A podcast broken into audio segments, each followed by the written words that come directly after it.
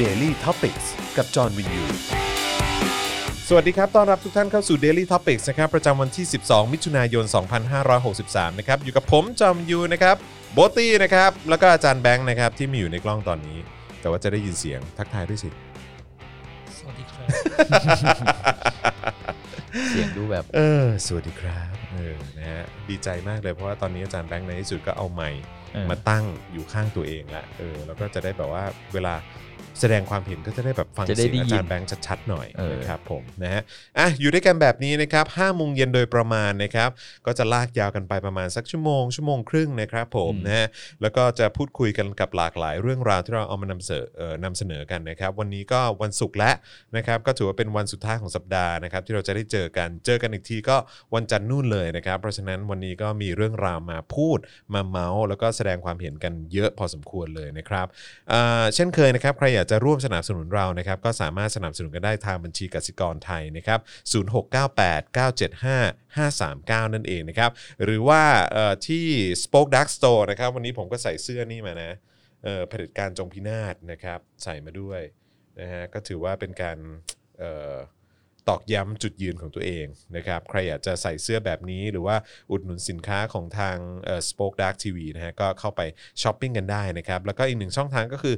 เบิร์นดาวกันเข้ามาได้เลยครับนะฮะถล่มดาวกันเข้ามาเออ โอ้โหโอ้โหถ้าเบิร์นคุณขออีกที ขออีกทีฮะหนึ่งสองสาม เบิร์นไงเบิร์นดาว เบิร์นคนละอย่างกัน เอ เอ อ อ เขาเรียกว่าคุณมีดาวอยู่เท่าไหร่ในมือเนี่ยนะฮะ ตอนนี้ก็กดรัวๆเข้ามาเลยนะครับผมนะฮะ อ่ะโอเคนะครับ เป็นไงบ้างเมื่อวานนี้เราเอ่อไม่ได้เจอกันใน Daily Topic แต่ว่าก็มีแฟนๆ ไปติดตามกันที่ Friends Talk เป็นไงบ้างฮะ สนุกดี อืม หลาย ๆ คนก็ คุยเรื่องอะไรบ้าง โอ้เยอะมาก ผมพาแพลว คุณคุณนี่ไปไกลมากเลยนะ รู้สึกว่า 2 ชั่วโมงได้ปะ สองชั่วโมง เออ ลากเมียแบ คุ บ ณไปเอาพลังมาจากไหนเนี่ย โอ้ยแต่เหนื่อยเลยว่ะ เหนื่อยเลยใช่ พอ ไหม เสร็จแล้วกลับ หมดแรงเลยใช่ไหม กูอยากนอนมาก เออ คือเหนื่อยแบบโคตร สุ เห ด นื่อย ย เล อย ด อะ มากคุณ คือก็นั่งแต่จริงๆแล้วอ่ะไอ้อย่างที่คุยกันเมื่อวานอ่ะ ครับ กับกับเมียผมอ่ะกับ อืม แพลวเนี่ย อือฮึ คือปกติผมก็แลกเปลี่ยนอะไรกันอย่างนี้อยู่แล้วไง อืม ที่บ้านอะไรเงี้ อื ย ม ก็มันก็เป็นเรื่องมันก็เป็นเหมือนเซสชันวันหนึ่งที่เราคุยกันเป็นเรื่องปกติแต่แค่ว่าถามว่าทำไมถึงเหนื่อยมันเหนื่อยเพราะว่าเราคุยกันหลายเรื่องไง คุณพยายามจะแบบว่ากลั่นความคิดเห็น ใช่ ออกมาเยอะแยะมากมายไงเพราะฉะนั้นมันใช้พลังงานเยอะนะ อืม เออคือหลายคนอาจจะคิดว่าการมานั่งพูดคุยกันเฉยๆนี่แบบไม่ได้ใช้พลังงานอะไรนะฮะ โอ้โห จริง ๆ ใช้พลังงานเยอะมากนะฮะ เหมือนเซลล์สมองเหลือแปดห เอ มื่ อ นสี่พันเซลล์ เอ้ยผมยังไงผมก็มั่นใจว่าคุณมีเซลล์สมองมากกว่าประยุทธ์จันทร์โอชาฮะ นะฮะเออแม้ว่าคุณจะแบบกลั่นความคิดเห็นออกมาเยอะแค่ไหนก็ตาม คุณก็ยังคงมีเป็นหลายล้านอยู่แน่นอน นะครับผมนะ ฮะอ่ะโอเคนะครับเออก็นอกจากจะติดตาม Daily Topics กันได้แล้วนะครับ ก็ไปติดตาม Friends Talk ได้ด้วยเหมือนกันนะครับ ก็มีพอดแคสต์นะครับ แล้วก็รายการที่น่าสนใจอีกเพียบเลยนะครับ วันนี้เราจะมาเริ่มกันที่ข่าวไหนกันดี มีหลากหลายเรื่องราว วันนี้ผมพาดหัวข่าวว่า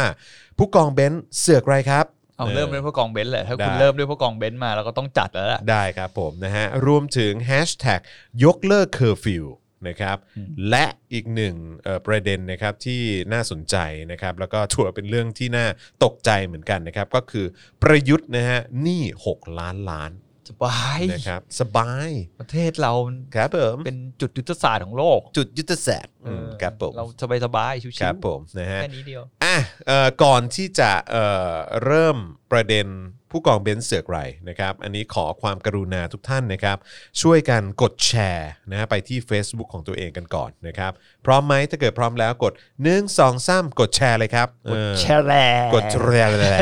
เออนะครับช่วยกันกดแชร์กันหน่อยแล้ว แชร์ นะฮะเออเพื่อให้คนที่ติดตามพวกเราเนี่ยจะได้เพิ่มเติมมากยิ่งขึ้นเรื่อยๆ ด้วยเหมือนกันนะครับนะฮะขอความกรุณาทุกท่านเมตตาเราด้วยการกดแชร์กันหน่อยละกันนะครับ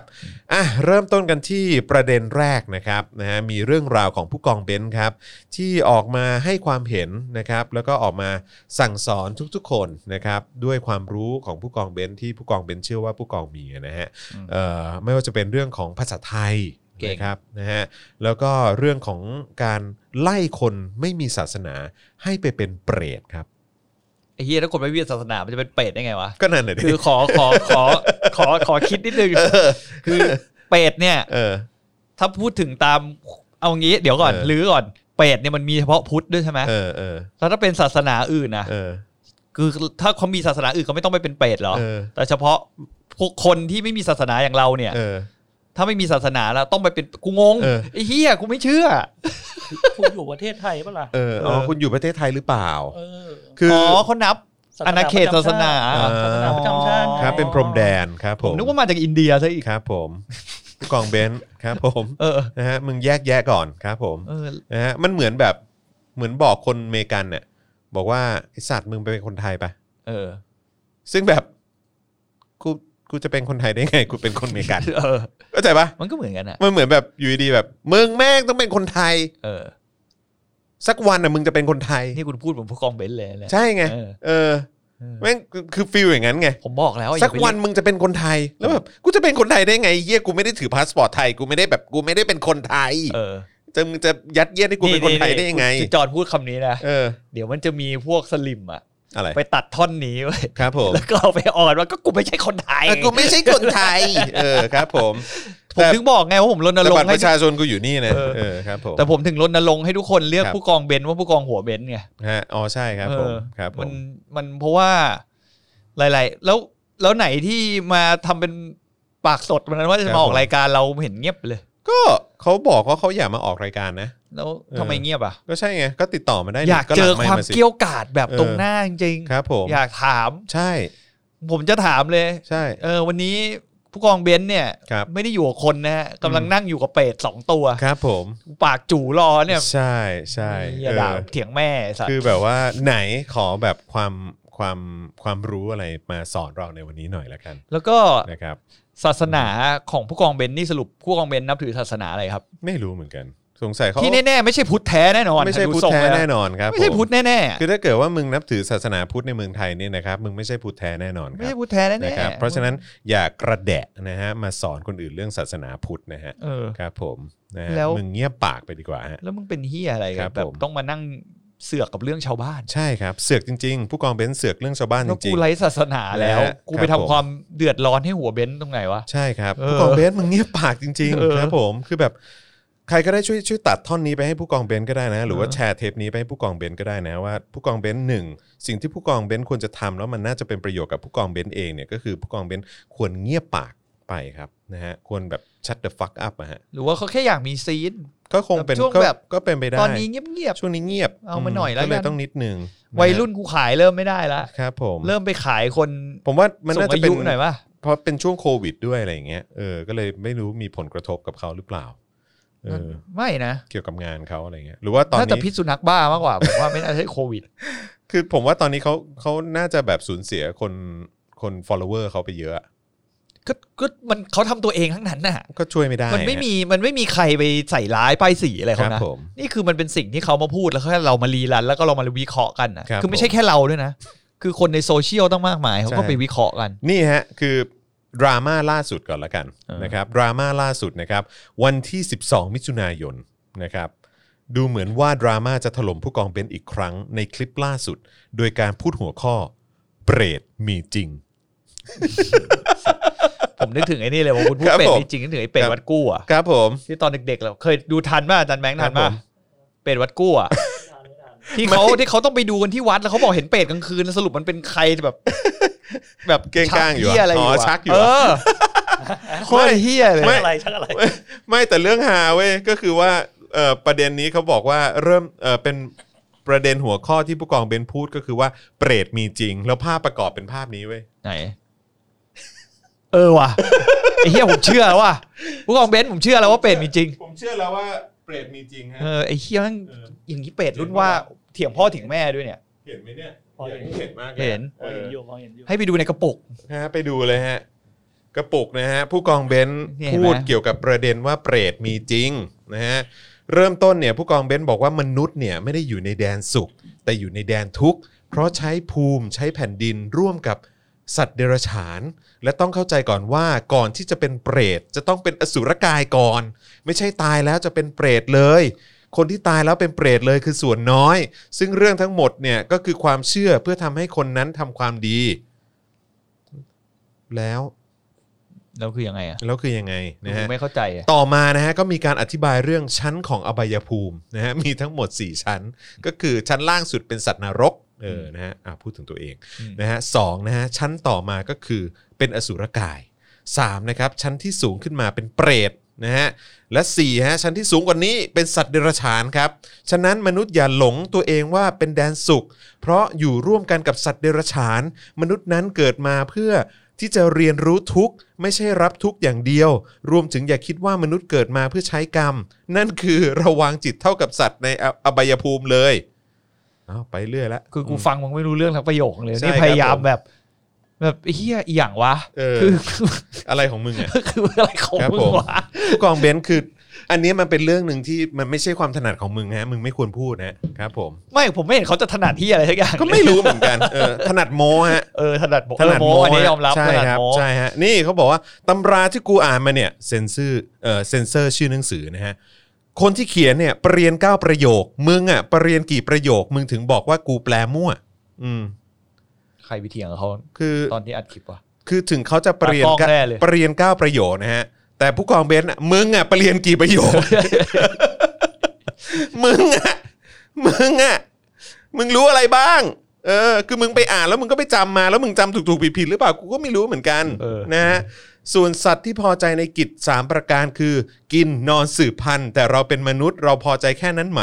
ถ้าพอใจแค่นั้นก็ไม่ต่างอะไรกับติติรัชฉานภูมิไง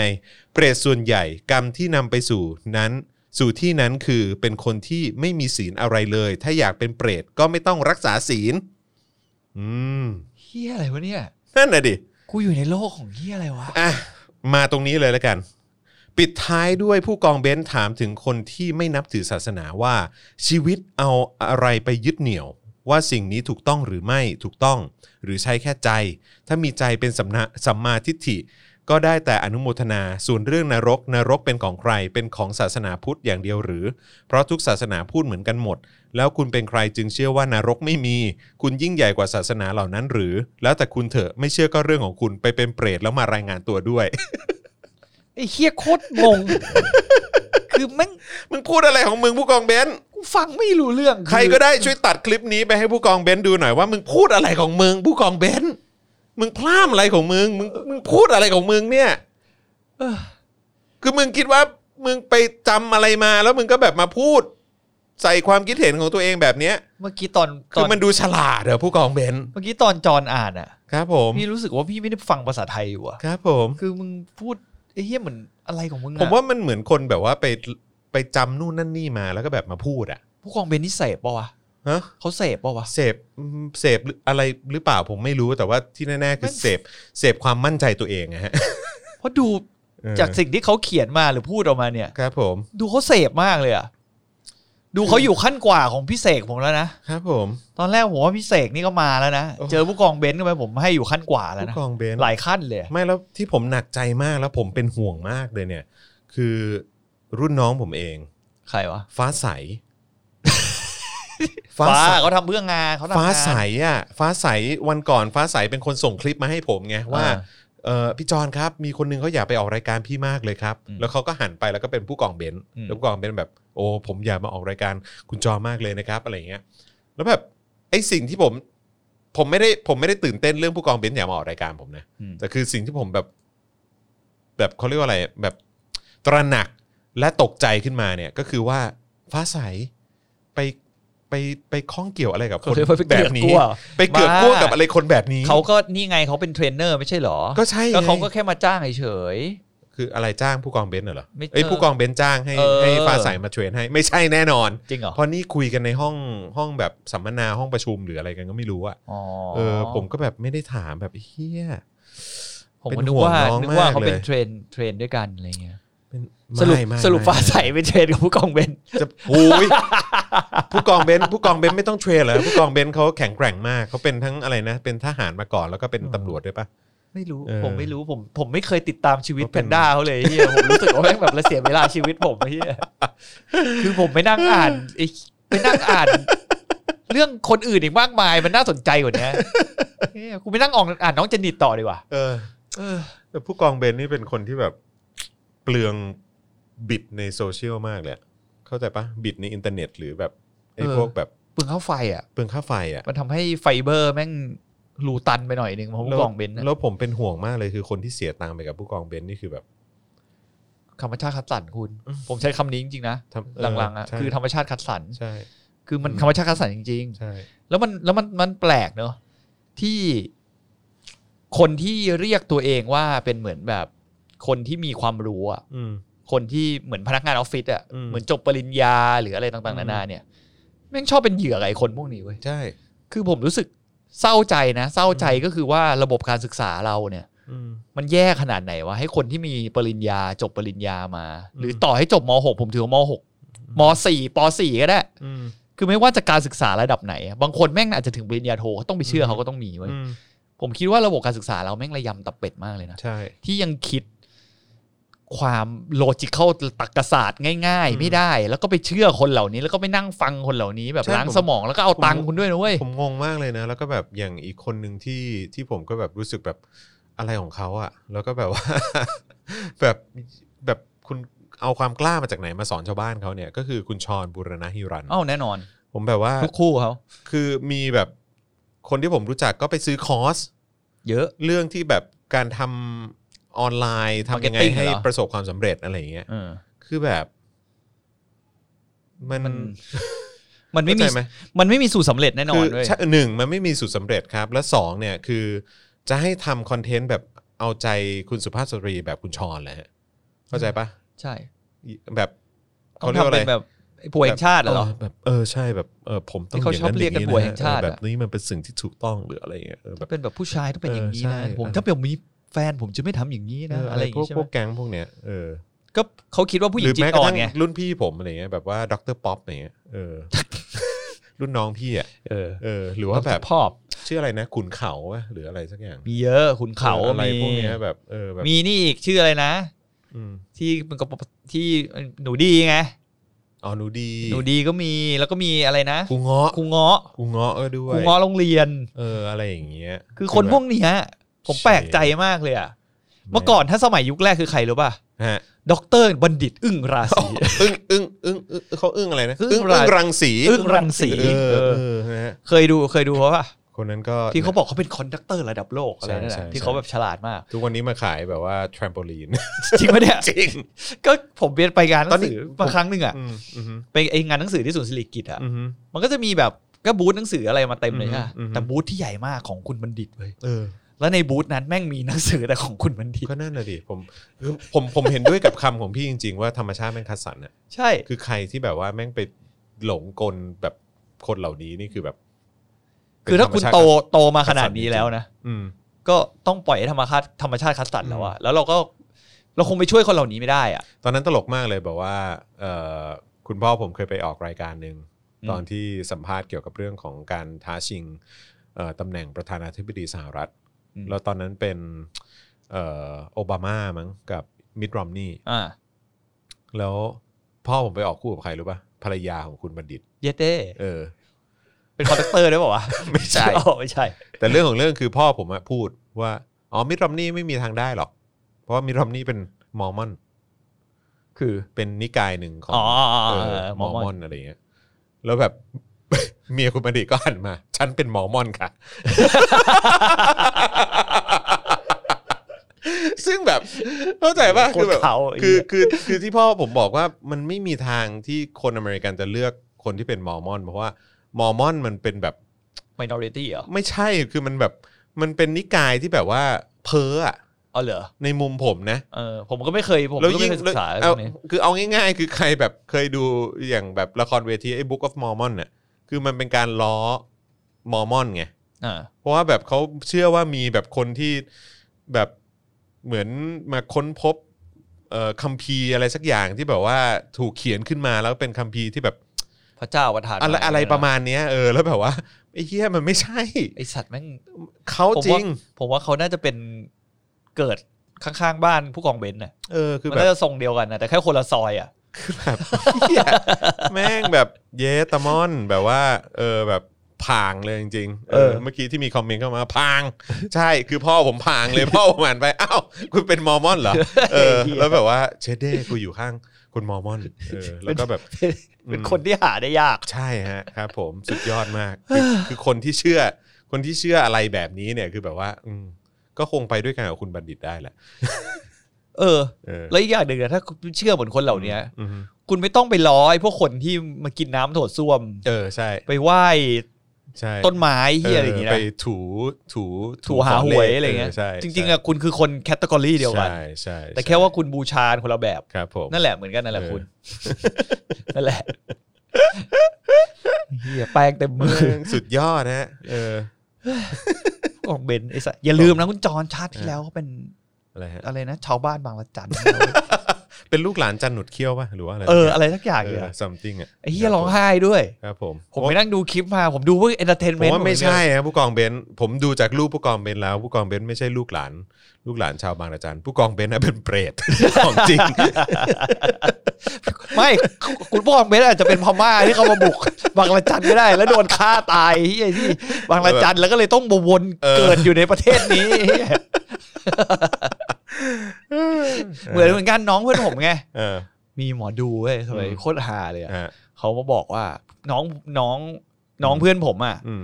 รุ่นคุณน่ะ อืม ห้องคุณน่ะ อืมอืม ที่มันผ่ากะโหลกอ่ะ อ่า เพราะเพราะกะโหลกมันโตแล้วกะโหลกมันไม่โตตามตัวใช่ไหม เออเออ มันต้องเปิดกะโหลก แล้วก็ เออ เหมือนใส่อะไรไปแทน อ่ะ อ่ะ แล้วให้ค่อยแล้วค่อย ๆ ให้โตขึ้นแล้วค่อย ๆ ให้กะโหลกมันยุบขึ้นมาเองอะ ค ไร รับ อย่างเงี้ย ครับอืม แล้วมันก็จะเป็นตัวอักษรแบบตัวไอบนหัว อืม มันอ่ะ อืม เพราะมันโดนผ่าในเด็ก อื นะ ม แล้ววันหนึ่งแม่มันไปดูดวง อืม บอกเนี่ย ที่ลูกอ่ะ หัวเป็นอย่างเงี้ยเพอชาติที่แล้วอ่ะ ลูกเป็นขุนศึกพระเจ้าตาก แล้วเป็นไม่ใช่เป็นขุนศึกธรรมดาแบบโหดเหี้ยมด้วยชอบตัดคอศัตรู ชาตินี้หัวก็เลยแบบ แบบเฮียนี่มันเฮียอะไรวะเนี่ยไอ้สัตว์ฟังแล้วก็แบบ แล้วแม่แม่งเชื่อด้วย แม่แม่งเชื่อ แม่ ด้วย เชื่อเหรอ แม่แม่งเชื่อ เออครับผม เราก็แบบเย็ดตะมอน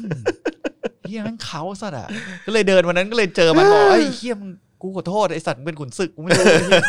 กูเป็นกูน่าจะเป็นไพ่หน้ากองทัพมึงอ่ะเพราะกูอายู่เยอะกว่ามึงแสดงว่ากูตายก่อนมึงในสงครามไอ้เฮีย แต่เขาอาจจะ เขาอาจจะเขินก็ได้นะ ที่แบบว่าแม่ไปดูมาแล้วแบบว่า เออ เป่าประกาศแบบเนี้ยเออ อยากร้องไอ้เพลงเลยนะเพลงขุนศึกที่อะไรให้มันฟังได้ไหม คุณดนุภพบอกว่าผู้กองเบนซ์อยู่ฝั่งประชาธิปไตยนะครับ และ โอ้ไม่น่าใช่ ประชาธิปไตยในปรโลกอะไรเฮีย บ้าเปล่าผู้กองเบนซ์อยู่กับประชาธิปไตย ผู้กองเบนซ์อยู่ฝั่งประชาธิปไตย ไม่ประชาธิปไตยเป็ดไง โอ้ เรื่องหาประจำวันนี้ ผู้กองเบนซ์อยู่ฝั่งประชาธิปไตย เออนะฮะ เฮ้ยชีวิตผมแม่งเจอเฮียอะไรแบบความเชื่ออะไรอย่างนี้มันตลอดแล้วผม ครับผม พอยิ่งโตขึ้นมายิ่งโจกกับแม่งที่หายเลย นะฮะ น่า ก็ จะเป็นฝั่งเดียวกับที่เขาไปช่วยปรินาเป็นสิ่งศักดิ์สิทธิ์ไหมง ครับผม น่าจะเป็นฝั่งเดียวกันดูทรงแล้ว วันนี้วันนี้ผมมีผมมี แคมเปญ เอิ่มคำคำคม ให้ หรือว่าเป็นแบบเป็นเอ่อ wisdom เออ เออนะ ให้ใครให้ใคร ให้กับคุณผู้ฟัง เออ นะครับคล้ายๆคล้ายๆ แบบพวกผู้กองเบนซ์น้องชอนอะไรพวกเนี้ยหรือว่าแบบเออก็สิ่งสำคัญของคุณในยุคสมัยนี้ คือต้องแยกแยะให้ออก ระหว่างผู้รู้ และ 18 มงกุฎครับ เออนึกว่าผู้รู้กับเป็ ดอีกนี่นี่ไง ก็ เพลงนี้เลยที่ผมนึก ฝากไว้แค่นี้ ออกว่าผมนึกไม่ออกอาจาร ครับย์ต้องลงมา ไหน ยามศึกข้านึกแต่รบแบบ อ๋อ ออกศึกข้านึก เอ แต่รบ นั่นแหละ และรบเออครับผมเออ ดีแหละเพลงดีแหละไอ้เหี้ยเดี๋ยวผมจะไปร้องให้น้องแม่งฟังไอ้เหี้ย อ่านะฮ ะก็อย่างที่บอกนะฮะว่าต้องแยกแยะให้ออกระหว่างผู้รู้กับ 18 มงกุฎนะฮะ ก็ขอฝากไว้ โหคุณเพอร์ซิอุสยังน่าเชื่อเหล่านี้เลย เออเพอร์ซิวเขาอย่างน้อยเขาใช้เหรียญสิบนะเว้ย เออ ครับผม เขาต้องแบบนี้ด้วย เออเอ อ อย่างน้อยเขาก็ ก็ต้องอย่างเงี้อยย่างน้อยเขาก็ทำร้ายตัวเองนะเว้ ยเพื่อเพื่อก่อให้เกิดความเชื่อไม่ใช่สักแต่พูด นะเว้ยเขาลงมือทำอะไรสักอย่างนะเว้ยเข้าใจปะเออครับผมเออช่วยช่วยช่วย ขาวไม่ได้เลย ช่วยให้เกียรติเพอร์ซิอุสด้วย เออ ประเทศนี้ ค แม่ รับผม งมีอเวนเจอร์เยอะไปหมาย เออครับผม เหนื่อย ย้ำอีกครั้งนะครับ แยกย้ายออกระหว่างผู้รู้กับ 18 มงกุฎนะครับนะฮะเออนะฮะอ่ะโอเคครับผมผู้กองเบนซ์จบแค่นี้เถอะ คู่กองหัว ครับ เป็ ผ น ม อย่า ใคร เยผู้ ใครก็ อง ได้ เป็น ช่วยช่วยแคป ช่วยแคปแบบว่าเทปนี้ไปให้ผู้กองเบนซ์ดูหน่อยก็ได้นะครับนะฮะก็ กรุณาเลยอ่ะใครเป็นเพื่อนก็ช่วยเอาไปให้ดูหนะ แล้วถ้าเกิดผู้กองเบนซ์สนใจอยากจะมาออก รายการก็ติดต่อมาหลังไม่ได้นะฮะ ใช่ ค ค รั รั บบ ผม เดี๋ยวผมจะเอาที่นั่งสูงขึ้นมาให้นิดนึง เพราะเราเป็นเป็ดเราต้องนั่งต่ำกว่าเขาเอาเก้าอี้กรรมการเทนนิสเลยว่าให้ เขามานั่งคนเดียวไอ้เฮียเพราะเราไปอยู่ในนรกที่ต่ำกว่าเขาไง บ้า เขาบอกไง เดี๋ยวเรานั่งพับเพียบ ก็ได้ เออโอเค นั่งพับเพียบกอง มีอะไรมีอะไรจะสั่งสอนเราวันนี้คะ สั่งสอน มึงเนี่ย นะ พวกมึงอ่ะเออพวกมึงประเรียนกี่ประโย ค ประโยคเดียวกูยังไม่ได้เลยเฮีย โอ้ยตายตายตายนะฮะเฮ้ยเหนื่อยใจ อ่ะโอเค ข่าวต่อมา เมื่อกี้ผมพลาดหัวไว้ว่าอะไรนะ มึงพัง ยกเลิกเคอร์ฟิว อ่าย ก ใช่ เลิกเคอร์ฟิวนะฮะต้องมาคุยกันเรื่องยกเลิกเคอร์ฟิวกันหน่อยดีกว่านะฮะโอ้โห ยกเลิกเคอร์ฟิวนี่ก็ถือว่าเป็นสิ่งที่ ไม่น่าเชื่อ ไม่น่าเชื่อ นะครับนะฮะไม่น่าเชื่อหรือมันเป็นเหตุแบบว่า แบบเอ่อไม่สามารถจะเขาเรียกว่าอะไรเหมือนเหมือนหนีไม่พ้นน่ะ มัน ยังไงมันก็ต้องเลิ เพ ก ราะคนเขาไม่เอาทราบ เอเอออตู่เขาไม่เอา ไอ้วันมบไอ้วันศูนย์วันสองวันหนึ่งที่มึงมาพูดแต่ละวัน เออ กับสบคอ่ะ ครับผม มันก็ต้องเลิกแล้ว ครับ มันใน ผม เมื่อมันอย่างรัสเซียเองผมเพิ่งอ่านเมื่อกี้ อืม ก็คือก่อนหน้านี้เขามีผู้ติดเชื้อก็คือเยอะกว่าเราอยู่แล้ว ไม่ต้องพูด อืม ถึงว่าตัวเลขเท่าไหร่ดีกว่า อืม เขายังยกเลิกไปแล้วเลย แต่ ครับ ตอนเนี้ยมันก็ยังซวยอย่างหนึ่งพอยกเลิกเสร็จอ่ะกลับมาติดเป็นห้าแสน อ่า แต่แต่อันเนี้ยมันก็คือมันด้วยอะไรทั้งไม่รู้สถานการณ์แต่ละประเทศสภาพอากาศ หรือว่าเชื้อโรคแต่ละประเทศ หรือว่าการใช้ชีวิตของแต่ละคนแต่ละประเทศมันก็ไม่เหมือนกัน อืม แต่ของไทยเนี่ยผมรู้สึกว่าทุกที่ตอนนี้แม่งโคตรแบบ over protection น่ะผมใช้คำว่าอย่างนี้เลย ซึ่งไม่ไม่ได้ว่าเป็นสิ่งที่ไม่ดีนะ ครับ มันเป็นสิ่งที่ดีเว้ย อืม แล้วคิดว่าประชาตอนนี้คือรัฐบาลไม่ได้มีบทบาทที่อะไรเกี่ยวกับการ อือฮึ ที่แบบประชาชนมา over protection ตัวเองนะ ไม่ คือผมรู้สึกว่า over protection เนี่ย คือมันก็เป็นเรื่องที่เห็นด้วยกับพี่โบทก็คือเป็นเรื่องที่ดี อืม เพียงแต่ว่าไอ้สิ่งที่มันมาควบคู่กับไอ้ไอ้การใช้อำนาจของรัฐตอนนี้เนี่ยไม่ว่าจะเป็น ไม่ได้ เคอร์ฟิวหรือว่า เออ พรกฉุกเฉินเนี่ย ใช่ มันมันไม่สมเหตุสมผล ไม่แต่ก็ที่บอกไงว่า over protection ที่เราหมายความอ่ะคืออ ม ประชาชนลุกขึ้นออกมาทำตัวเอง คือ ไม่เกี่ยวอะไรกับรัฐเลย ใช่กำลังจะบอกว่าทุกวันนี้ที่ตัวเลขแม่งแบบว่าตัวเลขมันมั น้อยลง มันน้อยลงหรือว่ามันดีขึ้นหรืออะไรก็ตาม มันเป็นเพราะประชาชนนะฮะ อืม มันไม่ใช่เพราะหน่วยงานรัฐนะฮะแล้วมันไม่ใช่เพราะพรกฉุกเฉินแน่นอน แล้วก็ที่แน่ๆไม่ใช่เพราะสบคแน่ ถูกต้องครับผม ๆไอ้ที่มึงมาโจกกันทุกวันเนี่ยมัน ครับ ไม่ใช่เพ ผม ราะมึงแน่นอนนะครับ อย่าทำสันดานเดิมครับ ก็คือชอบ เคลม เคลมผลงานครับ อืมชอบเคลม ครับ เคลมไม่พอนะ อืม วันหลังแมันล้ำเลิกด้วย ใช่ถู บ ก อก ต้ นั่ อน ง น่ะเห็นไหมล่ะตอนกูเนี่ย ในยุคสมัยผม เออ ครับผม เป็นหนี้หกล้านล้านไง กู สัตว์ ไม่ได้ต้องการให้มึงมา อยู่ในยุค กูกูกูไม่ได้คือกูไม่ภูมิใจเลยนะกับการที่กูแบบว่าเหมือนแบบในช่วงชีวิตตัวเองมีแกลบหนึ่งในชีวิตที่แบบว่าอยู่ในยุคสมัยของประยุทธ์จันทร์โอชาและพรรคพวกอะ ผมว่าอยู่ในยุคทหารที่แม่ง เออ ปฏิวัติมาทุกรุ่นเลย ใช่ คือกูเกิดมาในยุคสมัยของอาชญากรน่ะ เออ เออครับ ผมอาชญากรครองเมือง อืม เออแล้วแบบ อาชญากรแบบว่า แม่งเชื่อลอยลอยหน้าลอยตา เออ แบบว่า แล้วไม่มีประสิทธิภาพด้วย ใช่แล้วก็ลำเลิกบุญคุณกูจังอะไรอย่างเงี้ยแบบว่า ครับผม ระวังเดี๋ยวเป็นเป็ด เออออกเรือเป็นแบ เอบ อต้องใจเย็น พวกมึงเนี่ย นะ เอออ่ะก็ผู้กองเบนซ์เออ เหมือนแบบ ครับผม พวกวงกินเหล้าในซอย ครับผม อะเฮียพวก เออ ของเบนซ์อะ จริง ๆ อืมครับผม ไปเรื่อยอะผู้กองเบนซ์อ่ะ กูจะร้องมาอย่างเงี้คยเรื่ รับ อยผมๆกูก็จะล้อเหมือน กันเออครับผมอ่ะก็เอ่อตอนเที่ยง 20นะฮะก็มีข่าวออกมาบอกว่าด่วน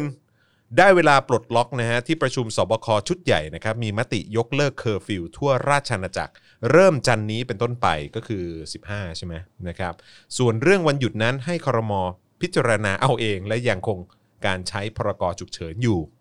แต่เขามี แต่ย คุย ก กั เลิ น ก แล้ว เคอ ใช่ ร์ฟิไหมวนะ เออแต่เหมือนเขามีคุยกันแล้วใช่ไหมว่าเขาอาจจะยกเลิก อาจจะยกเลิกพรกฉุกเฉิน อา อา จ จ จะยกเลิ จะ ก อาจจะ แต่ผมว่ามันต้องยก แต่ เลิก ผม คุณจอยว่าากว่ะ ไม่แต่มันจำเป็นนะ อะไร ต้องจำเป็นต้องเลิกแล้วนะ เพราะว่าไม่งั้นนะหลังจากเนี้ย ผมเชื่อว่าประชาชนไม่รอแล้วนะ ถ้าพ้นเดือนนี้ไปแล้วยังไม่เลิกเขาก็ออกมาชุมนุมกันอยู่ดี อ๋อแน่นอน ผมเชื่อว่าอย่างนั้นนะ แน่นอน เพราะตอนนี้ แน่นอน ก็มีหลาย ๆ กระแสและอย่างความไม่เป็นธรรมอย่างที่ล่าสุดก็คือน้องผูกโบใช่ไหม อืม ที่โดนเข้าไปนอนคุกกันก็ซะก่อนเลย อืม แล้วก็โดนข้อหาแบบอะไรที่แม่งตลกมาก พรบความสะอาด อืม อืม เฮียมึงเช็คยังตำรวจอาบน้ำยังเฮีย อืม ตำรวจไม่อาบน้ำมึงโดนพรกความสะอาดหอ ครับผม เออเนี่ยแหละ ผมว่าตลกแล้วที่ฮากว่าต่อจากอันนี้ใช่ไหม ครับ สบคยังไม่เคาะหยุดชดเชยสงกรารเล็งใช้วิธีผ่อนคืนเดือนละวันเสนอ ผ่อนคืนเดือนละวัน มึงต้องมีดอกเบี้ยให้กูนะธรรมดาถ้ามึงจะผ่อนเฮียอะไรมึงต้องมีดอกเบี้ยนะ ใช่ไหม ผ่อนคืน เฮียมันตลกอ่ะ เฮ้ย นี่มันสบค หรือว่าผู้กองเบนซ์วะ ผมว่าแม่งอยู่ด้วยกันเลยไอ้เฮียอ๋อมีไอ้นี่อีกคนชื่ออะไรวะ ใครฮะ ไอ้คนที่ชอบไปพูดร้องไห้อ่ะ อ๋อชื่ออะไรนะ ชื่ออะไรนะผู้หญิงอ่ะ ผู้หญิงคนนั้นน่ะ ที่มันชูพูดให้รักชาติอ่ะ เออ แล้วเขาหายไปไหนแล้ววะ เขายังอยู่ ชื่อชื่ออะไร ยังอยู่เหรอ เขายังใช้งานอยู่ ชื่ออะไร ชื่ออะไร ชื่ออะไรนะไอ้รัก ชื่ออะไร ชา อ่ะ ติ เออ จำไม่ได้ว่ะ ชื่ออะไรอ่ะ มีใครรู้บ้าง มีใครรู้มั้งมีฮะใครรู้จำบ้าง ชื่อได้มั้ง ค ไอ้น้อง ที่ ผู้หญิง ที่ช เนี่ อย บแบบว่าเอะอะร้องไห้ะ ต้องร้องไห้อย่างเดียวอ่ะ เบส เอ เอ อ อ นี่ว่าคนแรกเลคยรับผม เฮียแม่ง ครับ แฟนพันธุ์แท้แน่นอนเลย เออ คุณ สุ ธิ ด น ยอด พัฒน์เนี่ย คุณ ใส่ดู ธิน ทุก พัฒน์ คลิป คุณธินพัฒน์นี่แบบเป็น เป็นสายน้ำ เป็น ตา แฟ แต น ก คลับของของน้องเบสหรือเปล่าเนี่ย เออใส่น้ำตาแตกแน่นอน ใช่ ต้องเป็นฟิลนั้นแน่เลย เออ ครับผมจำน้องเบสได้แม่น เออ ครับผมอง มันมีมันมี อง เบส ไปอยู่ นะ ไหนแล้วอะ ช่วงนี้มันมีอีกเบสหนึ่งนะ เบสไหนวะ เบสพรหับ ใช่ป่าวะ จริงเหรอ ชื่อน้องเบสหรือน้องเบนวะ น้องเบนเหรอ น้องเบสหรือน้องเบสวะ น้องเบนเปล่า น้องเบนป่าวะ ไม่รู้ น้อง ดาว เบนป่ะ ดาวดาวใหม่คนไทยใน เอ พ อ รหับ มึงไงเนี่ยนะ เออเป็นเป็ดแน่เลยไอ้เหี้ยเอาอีกแล้วไปอีกแล้วไอ้สัตว์ ออ เบสนี่มาชื่อมีชื่อจริงด้วยเบสอรพิน เบสอรพิน เออ ครับผมนะฮะ ที่มันด่าคนอีสานมาครับ น่าจะใช่นะ เออรู้สึก ใช่ป่ะ ไรู้ ที่เหมือนบอกว่าคนอีสานเหมือนที่แบบว่ามี อ๋อไม่ไม่รู้จักบุญคุณ เออ สักย่ง อะไรประมาณเนี้ย ค เอบ อใช่ใช่ใช่ใช่ใช่ ใช่ ใช่ ใช่ใช่ใช่ อืม อืมครับผมก็ก็นั่นแหละฮ ะ นี่เราพูดเรื่องอะไรกันอยู่วะ เออทำไมมาถึงน้องเบสได้วะ สบ เนี่ย ค อ๋อ เคาะหยุดชดเชยสงกราร เออเออไม่แล้วเกี่ยวอะไรกับน้องเบสวะ ไม่ เมื่อ หร กี้เราอกเมื่อกี้เรา ไม่รู้ โยง ไม่รู้ มาเรื่องน้องเบสได้ไงวะ ไม่รู้เหมือนกัน เออ ลืมไปละจำ แต่ ด้ ว่า เอ เราควรควรผ่านจาก อ หัวข้อแรกได้นะ อ๋อหัวข้อหัวข้อผู้กองเบนใช่ไหม แต่ แต่ก็ยังมีคนพยายามอยากจะคุยกับเราต่อ นะ ไปไปมามาเริ่มวนเข้าที่เดิม แน่นอน บอกแล้วจะล้อจะล้อมันไปเรื่อย อ่ะก็รอดูแล้วกันนะครับว่าท้ายที่สุดแล้วเนี่ยการเอ่อยกเลิกเคอร์ฟิวนะครับแต่ว่ายังคงไว้ซึ่งพรกฉุกเฉินเนี่ยนะฮะเอ่อท้ายที่สุดแล้วคนจะทนถึงเมื่อไหร่ ๆ มันยังไม่จบอีกนะ ยังมี สบ ใช่ไห ค ม เนี่ยไม่ได้ชนลงบอกว่าผ่อนปรนเฟสสี่บินในประเทศได้ร้อยเปอร์เซ็นต์ อืม โรงแรมขนาดเล็กเปิดโรงแรมโรงเรียนขนาดเล็ก เปิดเรียนได้ อืม 15 มิยออ อืม ผับบาร์อาบอบนวดรอต่อ ครับผม แต่เมื่อวานที่เราอ่านกันวันก่อนนี่มันเกี่ยวกับคอนเสิร์ตใช่ไหม อือฮึ แต่เหมือนว่าจะไม่เป็นไรใช่ไหมที่วันนั้ อะไร นเราคุยอ่านข่าว เขา อะ บอก นะ ว่าจัดคอนเสิร์ตได้ เขาบอกว่าจัดคอนเสิร์ตได้ อืม แต่เอ่อบับบาร์อาบอบนวดก็ยังจัดไม่ได้นะค อื รั อบ ฮึอือฮึที่ผมที่ผมรู้สึกกังวล แล้วก็น่าเป็นห่วงมากกว่าเนี่ยนะฮะก็คือก็คือคนกลางคืนเนี่ยแหละ ใช่ พวกผับบาร์ ใช่เราพูดเสม เจ๊ง อ กันแบบระเนระนาดเลยอะ ใช่ แล้วคนพวกเนี้ย แล้วก็คนตอนนี้เขาก็ตกงานกันแบบชิบหายไปโป่งนัก ใช่ ดนตรีกลางคืน คนที่เขาทำแบบเด็กส่งเด็กเสิร์ฟหรืออะไรก็ตามอะไรเงี้ยคือแบบว่า เละ ใช่ไง ก็วันนี้มันมีอีกอีกเอ่อเอ้ยหลุดพอดีมันปิดไปแต่ผม อืม อ่าน ผมพอจำได้มีสำนักข่าวหนึ่งรู้สึกว่าเป็น BBC หรืออะไรนะที่ลงไว้ว่า เขาบอกว่าโควิด -19 มันทำให้คนครึ่งหนึ่งในโลกอ่ะ ครับ อยู่ใต้ poverty line เขาเรียกว่าอะไรอะ ก็ เส้น คือเส้นของ แบ่ง คน ของความ ยากจน เอออ ม คือครึ่งหนึ่งนะคุณ อือฮึ คือมันเป็นอะไรที่น่ากลัวมากนะ อืม ว่าคนนี่มันจะอยู่ในยุคที่คนกลับมาอดกันอีกแล้วอะ ใช่ อด ใช่ มาก ๆ ด้วยเพราะว่าไม่มีงานท อืม ำแล้วธุรกิจแล้วหลังจากเนี้ย มันไม่ใช่ว่าต่อให้วันเนี้ยหมดโควิดไปแล้วอ่ะ ผมก็เชื่อว่าชีวิตของคนในโลกเนี้ยมันไม่มีทางกลับมา ไม่ เหมื มี อน ทา เดิ ง ม เหมืออยู่ น แล้ว เดิมฮะใช่ครับ แล้วธุรกิจหลาย ๆ อย่างก็ต้องปรับตัวธุรกิจบางอย่างที่มันเคยปรับตัวเหมาะกับโลกนะสมัยนั้น อย่างเช่นธุรกิจการบินอย่างเงี้ย มันไม่มีทางกลับไปเป็นเหมือนเดิมเลย อืม ผมเชื่อเลยมันไม่มีทางกลับไปเป็นเหมือนเดิม ยิ่งคนไปได้สัมผัสกับการใช้เทคโนโลยีอะไรที่มันแบบสะดวกขึ้นรวดเร็วขึ้น อืม ง่ายขึ้นว่าแบบเฮ้ยกูก็ทำงานอย่างนี้ก็ได้นี่หว่า อืม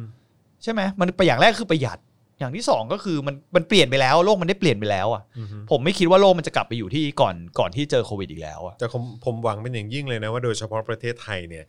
จะไม่กลับมาเป็นเหมือนเดิมอีก ก็คือหมายความว่าการที่จะทนอยู่ภายใต้การปกครองของเผด็จการแบบเนี้ยเพราะเราก็ได้เห็นแล้วว่าภายภายในยุคที่มันมีการระบาดของโรคอย่างโควิด -19 แบบเนี้ยการรับมือหรือการบริหารจัดการของเขาก็ไม่ได้มีประสิทธิภาพเลยทั้งๆที่มึงมีอำนาจเบ็ดเสร็จเด็ดขาดเหลือเกิน แต่ถ้าคุณพูดถึงฝั่งกองเชียร์เขาเขาก็บอกว่าทุกวันนี้ตัวเลขน้อยเพราะว่าลุงตู่เป็นนายก โอ้ นะ โหเฮีย ผมยังเห็นอยู่ประจำเลยนะ เอาสมองส่วนไหนมาคิดวะ เขาคิดเขาเชื่ออย่างนี้กันจริง ๆ คือคนพวกเนี้ยต้องยอมรับเลยก็เป็นส่วนหนึ่งที่ต้องให้ธรรมชาติคัดสรร เออจริง ก็คือปล่อยให้เขาแก่ตายไป เราไม่ต้องจริง ๆ แล้วอ่ะหลังๆอะมี ไม่ คน แต่แต่ผมก็ผมก็รู้สึกดีไงตรงที่ว่าอย่างน้อยระยะเวลา เขาเรียกว่าเรื่องของเวลามันอยู่ข้างเราไง ไม่แน่กว่าจะตกท่อตายก่อนก็ได้พวก เชี เนี้ ย ย อันนั้นคือความสวย เออ เออแต่ถ้าเกิดว่าพูดถึงแบบว่า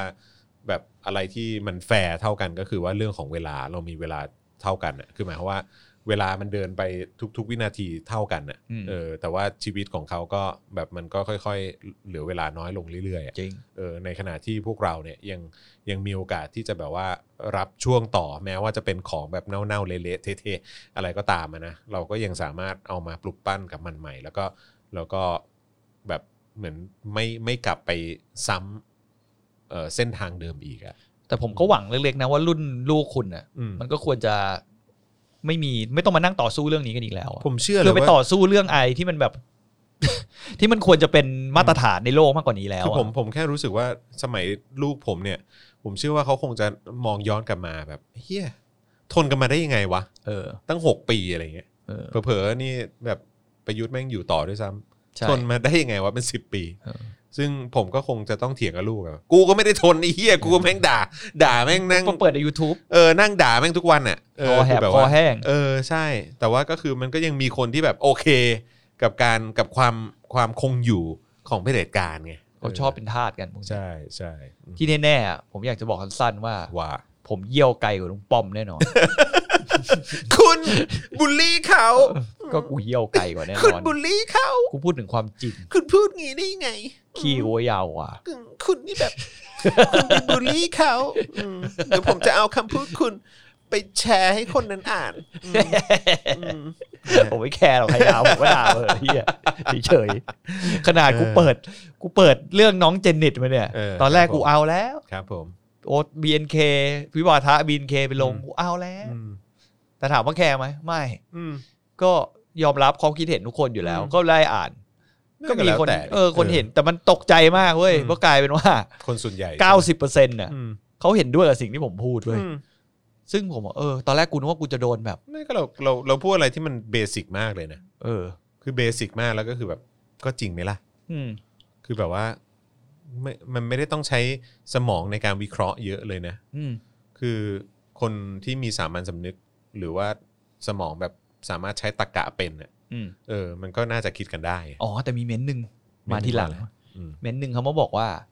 เหมือนเขาไม่เห็นด้วยวิธีการที่เราไปด่าน้อง เพราะน้องยังเด็กอยู่ แล้วน้องแล้วทำไมเราไม่แบบสั่งสอนน้องหรืออะไร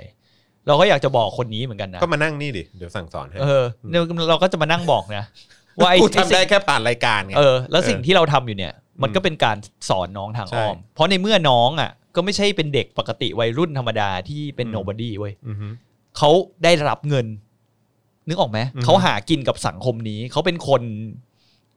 เป็นคนหนึ่งที่เขาเรียกว่าเป็นเหมือนอินฟลูเอนเซอร์ในสังคม อืม เขาได้ประโยชน์จากสังคมเนี้ยไปมาก ใช่ ฉะนั้นน่ะ ความรับผิดชอบเขาอ่ะ ก็ต้องมากกว่าเด็กรุ่นเดียวกันอยู่แล้วแหละ แล้วก็ความรับผิดชอบในคำพูดของเขาอ่ะ อืม มันก็ค่อนข้างสำคัญไง เพราะมันพูดมันเสียงดังกว่าเด็กคนอื่นน่ะ อืม ผมก็เชื่อว่าเด็กคนอื่นน่ะที่เขาไปโพสต์สเตตัสส่วนตัวของเขาเขาอาจจะโดนเพื่อนเขาด่าเหมือนกันก็ได้ หรือโดนคนอื่นมาคอมเมนต์ลักษณะเดียวกันก็ได้ แต่แค่ว่าคุณแค่ไม่รู้จักเขาแค่นั้นไง อืมใช่ ซึ่งผมคิดว่าการที่เราพูดแบบเนี้ยมันก็คือเหมือนเป็นการสอนเขาให้เขากลับไปคิดถ้าเขาคิดได้นะ ใช่ ผมคิดว่าเราก็เป็นการสอนไง แล้วเขาก็ต้องคือคนที่โตมาจนถึงจุดเนี้ยทุกคนก็ต้องผ่านเรื่องเฮียอะไรมาเยอะ อืม แล้วมันก็ต้องเรียนรู้จากประสบการณ์ตัวเองว่าวะว่าเออไอ้เฮียสิ่งแล้วถ้าเขากลับไปจุดคิดได้เขาก็ต้ แล้ อ ว ง มึงแสดงความเห็นในที่สาธารณะขนาดนี้เนี่ยนะ ใช่ แล้วทำไมกูจะไม่สามารถสั่งสอนผ่านที่สาธารณะแบบนี้ได้บ้างล่ะ ก็ใช้วิธีเดียวกัน เออ เออ ก็นั่นแหละ ของพี่โบ๊ทนี่ยังยังเบียงขั้นกว่านะเว้ย อืม ที่พี่โบ๊ทให้คำแนะนำอ่ะ อืม เออ ของผมนี่เบสิกกว่าอีก ที่ผมบอกว่าน้องถ้าน้องมีเวลาพิมพ์เยอะขนาดนี้น้องเอาเวลาไปอ่านข่าวดีกว่า อืม อันนี้แม่งเบสิกกว่าของพี่โบ๊ทอีกนะ อืม ของพี่โบ๊ทนี่คือแบบยกยกให้อีกระดับหนึ่งเลยนะเว้ย เออ คือให้คำแนะนำคำสั่งสอนอีกระดับหนึ่งเลยนะเว้ย เออ กูยังเบสิกมากเลยนะเนี่ย เออ เออคือแบบแต่ของพี่โบ๊ทจะโดนจับจ้องเยอะหน่อยเพราะเพราะของพี่โบ๊ทแบบพูด แรง พูดพูดมาแบบว่าเป็นย่อหน้าเลย ไอ้เหี้ยมันยังเยอะไอสัตว์เล่นเอาไปสักย่อหน้าเลยตอนแรก เออ เอาแล้ว ใช่ ตอนเห็นครั้งแรกที่อาจารย์แบงค์ส่งไปกินข้าวเช้าอยู่ อืม แบบ เออ พี่เอาอีกแล้วไอ้สัตว์ ไม่แต่แต่ผมเพิ่งรู้ว่าเพจนั้นมันไม่ใช่เพจอวย เอาเหรอ ใช่ อ๋อเหรอ อ๋อจริง ๆ แล้วเป็นเพจแบบว่า ก็เป็นเพจที่แบบ ลากไป เพจข ตบ ยี้ อ่ะ อะเพจขยี้อะ กัด BNK อยู่แล้ว อ๋อ อ๋อเข้าใจแล้วกูถึงว่าแฟนเพจแม่งไม่มีใครด่ากูมีอยู่คนสองคน โอเคเข้าใจละ เออ เออครับผม อ้าวคุณอัครเดชครับ บอกว่าให้ขายบัตรตีก้นนี่ยัง ขายปาร์ตี้ก้นเราเหรอหรืออะไร สงสัย ตีคนเราเหรอ ตีก้นโบตี้อ่ะ ได้ ติดกดบูตี้ ครั้งละพันนะว่า เออดอก ยอม ดอกเซี่ยวขาวบอกว่าจอนแค่บูลลี่ แต่พี่อยากกำจัดทรดะเอ่อทรราชเผด็จการให้หมดไปจากโลกนี้ด้วยซ้ำ เออ ทุกคนเลยนะคะ ทั้งสมุนบริวารขี้ข้าที่ร่วมกันทำร้ายประชาชนทำลายประเทศ โอ้โหว้าวเฮ้ย มีคนหนึ่งเขาเพิ่ง graduate ไปไหมเหรอ ใช่ น้องจูเน่ปะ จูเน่ June จูเน่ ออเนี่ยนะเป็นไง เหมือนไม่ตามเสือกตาม เอ้ยไม่ ไม่ใช่ เพื่ผมอนเพื่อน เห็น ผมมันช ผ อบ ม อ เห็ ยู่ นนะ เน่ ผม มั เห็น แช อาจารย์ อ แบงค์เขาแบบว่าแบบกรีดร้องแบบจูเน่ เอออยู่หน้าบ้านเนี่ยเมื่อกี้ อยู่ในอยู่ใน Facebook ในโซเชียลมีเดีย อ๋อ ใช่ไหม ไม่ใช่ผ คุณ ม คุณนั่นแหละ เออเอาแล้ว คุณไม่ใช่เหรอ ไม่ไม่ไม่ไม่ า เหรอ แล้ว คุณไม่ได้พิมพ์เหรอจูเน่ ไม่ไม่ไม่ไม่ไม่ จ่า จริง พิ เหรอ ชิตเปล่า เดี๋ยว ช่วงพิมพ์เมื่อ กู กี้ จะไปย้อนหา อาจจะไม่ใช่จันแบงก์ก็ หรื ได้ อว่าอาจารย์แบงค์นี่แหละกูจำได้พาวินนะพาวิน เออพวินอีกพวินหนึ่งเปล่า เออ ที่อยู่โตเกียวเหร เอ อ ออัน นั้นเออพวินนั้นเปล่าพวินนั้นน่ะ ไม่น่าจะตะโกนจูเน่สอจอสอสอจอ เออว่ะหรือว่าอีกคนวะ น่าจะเป็นอีกคนแล้วแหละ ขออภัยขออภัยถ้าพลาดพิงผิดเอ เอ อ อ นะครับผม เมียเมียนี่กำลังแบบรับมีดอยู่ ไม่ไม่ ไม่เมียชินแล้ว เมียชินแล้ว เออนะฮะอ่ะโอเคนะครับ ก็เรื่องราวของเอ่อการยกเลิกเคอร์ฟิวนะฮะ อ่า ก็ถือว่าเป็นเรื่องราวที่สั่นสะเทือนพอสมควรนะครับ แล้วก็เอ่อสำหรับเราก็เหมือนอึ้งๆอ่ะแบบเออจริงเหรออะไรอย่างเงี้ยแต่ว่าแต่ว่าที่เรารู้สึกว่ายังคงเป็นเรื่องที่กูก็ไม่แปลกใจก็คือการยังคงไว้ซึ่งพรกฉุกเฉินนะครับ อือหือ นะฮะอ่ะก็คอยติดตามแล้วกันว่าจะเป็นอย่างไร อันนี้ก็น่าสนใจเราลากกลับมาเอ่อที่ทำงานเก่านิดนึงนะฮะ ได้เลยฮะ มีของมัติชนออนไลน์อ่ะ อืม เขาไปทำไอ้นี่ไว้ยคุณจอน ทำอะไรฮะ ไปทำเหมือนแบบย้อนอดีต ว่าบอร์ดการบินไทยมีทหารกี่คน อ่าโอเค และที่แสบกว่านั้นไม่เท่าไหร่ ครับผม แม่งเอาว่าปีไหนอะเจ๊งเท่าไหร่ ปีไหนเจนเท่าไหร่ด้วยเหรอ เออ เอามาเทียบเลย ครับผม โคตรเด็ด ว่ามา ก็เขาทำเป็นตารางคือมันจะค่อนข้างอ่านอ่านยากหน่อยหนึ่ง อือฮึ อย่างเนี่ยอย่างปี 53 เริ่มมาจาก 53มาเนี่ย53 นี่ก็จะมีแค่คนเดียวเป็นกรรมการ อืม 54 นี่มีตำรวจหนึ่งทหารอากาศสองห้าห้าเรารัฐประหารกันเมื่อไหร่ ห้าเจ็ด ห้าเจ็ดใช่ไหมห้าห้านี่ตำรวจหนึ่งทหารอากาศสองห้าหกมีสามสี่ห้าเจ็ดใช่ไหมโอ้โหห้าเจ็ดนี่มีทหารอากาศ ทหารบก ทหารอากาศ ทหารอากาศ ทหารอากาศหนึ่งสองสามสี่ห้าคน มีแต่แบบว่า คนเก่งๆ คนเก่งๆนะห้าแปดนี่หนึ่งสองสามสี่ห้าหกคน หกคน เย่ ครับผม ห้าเก้าก็หนึ่งสองสามสี่ห้าหกหกหมดเลย อือฮึ แล้วก็เป็นหกศูนย์เนี่ย เหลืออยู่สาม อือฮึ หกหนึ่งสองหกสองสาม อือฮึ หกสามมีอยู่สามนะขนาดเนี้ย อือฮึ เสร็จแล้วเขาเอาไปเปรียบเทียบว่ากำไรขาดทุนเท่าไหร่ อืม ตั้งแต่ปีคือกำไรจริงจังอ่ะของการบินไทยอ่ะก็คือเมื่อปี 53เว้ยนี่เขาเทียบ 10 ปีไง อือฮึ แล้วเขาวงเล็บไปเดียวเลยไอ้พี่ทหารอากาศหนึ่ง อืมถ้าต้องขยี้ เออส่วนปี 54 เนี่ย ขาดทุนไปประมาณสักหมื่นล้าน อือฮึ ทออสองตอรอหนึ่ง อืม ห้าห้าเนี่ย ได้กำไรมาห้าพันห้าถึงหกพันล้านนี่แหละ ทออสองตอรอหนึ่ง อืม แต่ตั้งแต่ห้าหกมาถึงหกสองเนี่ย ไม่มีปีไหนได้กำไรเลย อืม รู้สึกว่าปีปีหนึ่งอะนับไหมที่มีปีหนึ่งได้กำไรอยู่สิบห้าล้านอะ ก็ ไม่น่าจะนับนะ ถ้านับกันนี่ที่มีอยู่ก็คงนับไม่ได้อะ เฮ้ยโหจะไม่ให้เขาเลยเหรอ ยังไม่สิบห้าล้านก็ได้อะไอ้เหี้ย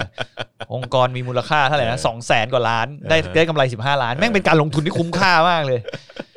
แล้วเนี่ยแล้วแต่ละปีนะยิ่งปีที่ห้าเจ็ดเว้ย อืม มีทออสี่ทอบอหนึ่งใช่ป่ะ อืม ขาดทุนไปหมื่นหก อืม หมื่นหกพันล้าน หมื่นหกพันล้าน เย เยตะมอน เนี่ยขาดทุนทุกปีเลยก็คือเขาพยายามจะนี่เขาพูดคืออันนี้เขาก็แบบก็คือถือว่าช่วยนิดนึงที่ BBC มาทำแต่เขาก็อยากจะสะท้อนให้เห็นว่ามันก็อาจจะเป็นแฟกเตอร์หนึ่งหรือเปล่า ครับ ที่ทำให้การบินไทยอ่ะมันประสบปัญหา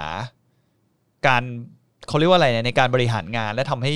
ทำมาสู่จุดที่แบบวันนี้ก็คือยื่นรถมันล้มละลายไป แล้ แล้ว ว ว่าถือว่าเป็นหนึ่งปัจจัยใหญ่ๆ น่าจะ เลยแหล จริง น่าจะใช่ น่าจะ ครับ ผมว่าความรู้สึกที่ผมสัมผัสบริษัทนี้มาแล้วผมคิดว่าเกี่ยว อือฮึ เพราะว่าใครก็ไม่รู้มานั่ง แล้วแม่งมีอำนาจตัดสินใจทุกอย่าง อือฮึ แล้วอย่างที่ดีๆเก่ามาแฉก็ไม่ยอมเซ็นให้ถ้าไม่ไม่ซื้อเครื่อง 20ลำก็ไม่เซ็นให้อะไรอย่างเงี้ย ม แผนการฟื้นฟูหรืออะไรอย่างเงี้ย ซึ่งนั่นแหละ แล้วสุดท้ายนี้ผม แล้ววันนี้ก็มีอีกนะ ที่เขาออกมาว่าตอนนี้คนที่เป็นดีๆอ่ะ อืม รักษาการดีๆอ่ะเขาบอกรับปากไม่ปลดพนักงานภายในหนึ่ง ปี ลั่นห้าปีบินไทยฟื้นกลับมาแข็งแรง อ๋อเหรอ แต่เขาก็พูดไปเยอะมากเลยนะ ก็เห็นลั่นกันอย่างนี้ตลอดเลยว่า มาได้ชนออนไลน์ก็ลง อืม ก็คือเขาเขียนมาเยอะมากเลยว่าเขาแบบเขามีแผนจะเหมือนลดขนาดฟลีดเครื่องบิน อืม ลดนั่นลดนี่ลดพนักงานองค์กร แต่คุณจะบอกคุณจะไม่ลดพนักงานได้ไง ก็นั่นแหละดิ คือไม่ว่าคุณลดคือถ้าคุณลดอย่างอื่นอ่ะ อืม มันเป็นเบสิกง่ายๆอะคุณงานมันก็ต้องน้อยลง ใช่ จำนวนคนมันก็ต้องเกิน ถูก แล้วคุณจะเอาอะไรมาสัญญากับเขาว่า อืม คุณจะไม่ลดวะผมไม่เข้าใจนะ แล้วอีกอย่างหนึ่งคุณจะเอาบริษัทอยู่รอดไปได้อะ อือฮึ ผมพูดจริงๆ ด้วยความที่ด้วยความสัตย์จริงเลยนะ คือยังไงมันก็ต้องลดพนักงานเว้ย อือฮึ มันเป็นไปไม่ได้ที่ ที่บริษัทมันจะมีจำนักจำนวนพนักงานเท่าเดิมแล้วมันจะมีกำไรกลับมาได้ ซึ่งตอนนี้แม่งยังล่อแร่ชิบหายเลยคืออย่าว่าแต่เอาแบบปีบายปีเลย อืม แล้วอีหนี่เก่าต้องเป็นสองสามแสนล้านอย่างเงี้ย อืม จะหามาใช้เขายังไง คุณลองคิดดูดิ ถ้าคุณต้องจ่ายคืนเขานะ ง่ายๆเลยนะ ปีละหมื่นล้านต้องใช้เวลาเวลา 20 ปีนะเว้ยกว่าจะหมด ถูกไหม ก็ผม ยี่ ว่า สิบปีไม่หมดด้วยนี่หว่า เพราะว่ามันสองแสนห้า ผม สอง ว่า แสนหก มันเป็น ยังไม่ การ วมปีนี้นะสาม อ่า แส โอน เคเขาใช้คำว่ากลับมาแข็งแรงเหมือนเดิม ยังไงอะ คือแข็งแรงของเขาก็อาจจะว่า เออก็ แข่งขัน คื ได้ คือยังมียังมีหนี้อยู่แหละ เออ แต่ว่าก็ก็หมายความว่าก็อาจจะฟื้นตัวอะไรอย่างเงี้ยแต่ผมแต่สำหรับผมนะ ในฐานะคนที่ประชาชนคนไทยคนหนึ่งนะ ไม่เชื่อ ใช่ ครับผม ไม่มันต้องคิดแบบโง่ๆอะคุณ แล้ว จอ ถ้า ห์น เกิดว่าแล้วก็อย่างที่บอกแหละว่า ถ้าเกิดว่ายังคงยังยังเซฟพนักงานไว้อยู่อ่ะ นี่คือ ถ้าถ้า เข้าใจ จะยัง ว่ามัน คง ปริมาณพนักงานไว้อยู่แบบนี้ เป็นไปไม่ได้ ไม่มีทาง นี่พูดตามความจริงนะไม่ได้ เออ ไม่ได้ไม่ได้พยายามจะสมน้ำหน้าใครหรือว่าอะไรนะเว้ย อืม เพราะเราก็มีเพื่อนพนักงานการบินไทยเยอะ แต่ อืม นี่กำลังพูดถึงความเป็นจริง เออ ที่มันควรจะเป็น ไม่พูดถึงการทำ business ฮะ ใช่ พูดถึงการทำธุรกิจฮะ ใช่ เออ คือแบบ มันไม่ได้อะ มันมันมันเป็นเบสิกอ่ะ ใช่ คือแบบเบื้องต้นนะฮะที่มันก็ควรคัดคัดคอสคัดอะไรต่างๆ พวกเนี้ยเอออแบบมันก็ควรจะต้องมีการแบบตัดค่าใช้จ่ายอะไรพวกนี้ออกไปด้วย ใช่ ก็เท่านั้นเอง และอีกอย่างหนึ่งอ่ะ อยากจะคงไว้ซึ่งองค์กรคุณก็ต้องเอาเอาคนออก เอาทรัพย์สิน เอาอะไรหนี้สินอะไรต่างๆ ออกไป เอาอีกอย่างหนึ่งอ่ะคิดง่ายๆนะอ่ะแต่แบบที่คุณจรพูดอ่ะแต่ อืม ผมคิดอย่างนี้ยังยากเลยนะ ต่อให้หนี่จุดๆนั้นนะไม่ได้หายไปนะ อืม แต่คุณลองคิดดูดีว่าการที่คุณมีหนี้ประมาณผมว่าผมว่าหลังจากปีนี้น่าจะประมาณ3ามแสนกว่าล้าน อืม 3ามแสนล้านอ่ะคุณลองคิดดูเดี๋ยวปีหนึ่งคุณต้องจ่ายดอกเบี้ยเท่าไหร่วะ อืม ใช่ไหม ใช่ กู้บ้านคุณยังรู้กันอยู่เลยว่าขนาดแค่คุณกู้บ้านโง่ๆเนี่ย อือฮึ คุณดอกที่แบบดูไม่แพงอะ่ะ เวลาคุณกู้บ้านเขายังพูดกันเลยคุณผ่อนไปยี่สิบปีเหมือนคุณซื้อบ้านอีกหลังหนึ่งอะ ใช่ ราคามันเหมือนกันอะ ถูกต้อง ซึ่งกรณีนี้ถ้าผมคิดแบบคนโง่ๆเหมือนกันมองอะไรแบบชุยๆเลยนะ อือฮึ แต่คิดแบบเป็นอะไรที่เบสิกที่สุดเลยนะ อือฮึ ว่านี่สามแสนล้านปีหนึ่งมันต้องจ่ายดอกเบี้ยเท่าไหร่วะ อืม เอาแค่ผ่านปีไปปีเงินต้นไม่ต้องผ่อนด้วยนะ ใช่ คือแม่งเย็ดโอ้โหไอ้เฮียเท่าไหร่วะ แล้วต้องบินยังไงให้ได้กำไรขนาดนั้นอะไรอย่างเงี้ย ซึ่งผมมองว่ามันเป็นไปไม่ได้เลยอะ ก็เราสามารถเรียกโหมดนี้ว่าเป็นโหมดโลกสวยได้ไหม ว่า ว่าที่เขาบอกว่าภายใน 5 ปีเขาจะกลับมาแข็งแรงเหมือนเดิม มันไม่มีทาง อย่าใช้คำว่าโลกสวยเลย ใช้คำว่าโหมดหลอกตัวเองได้ปะ หมดฟุ้ง ผมว่าโหมดหลอกตัวเองและหลอกชาวบ้านอ่ะ ใช่ เออใช่ คือ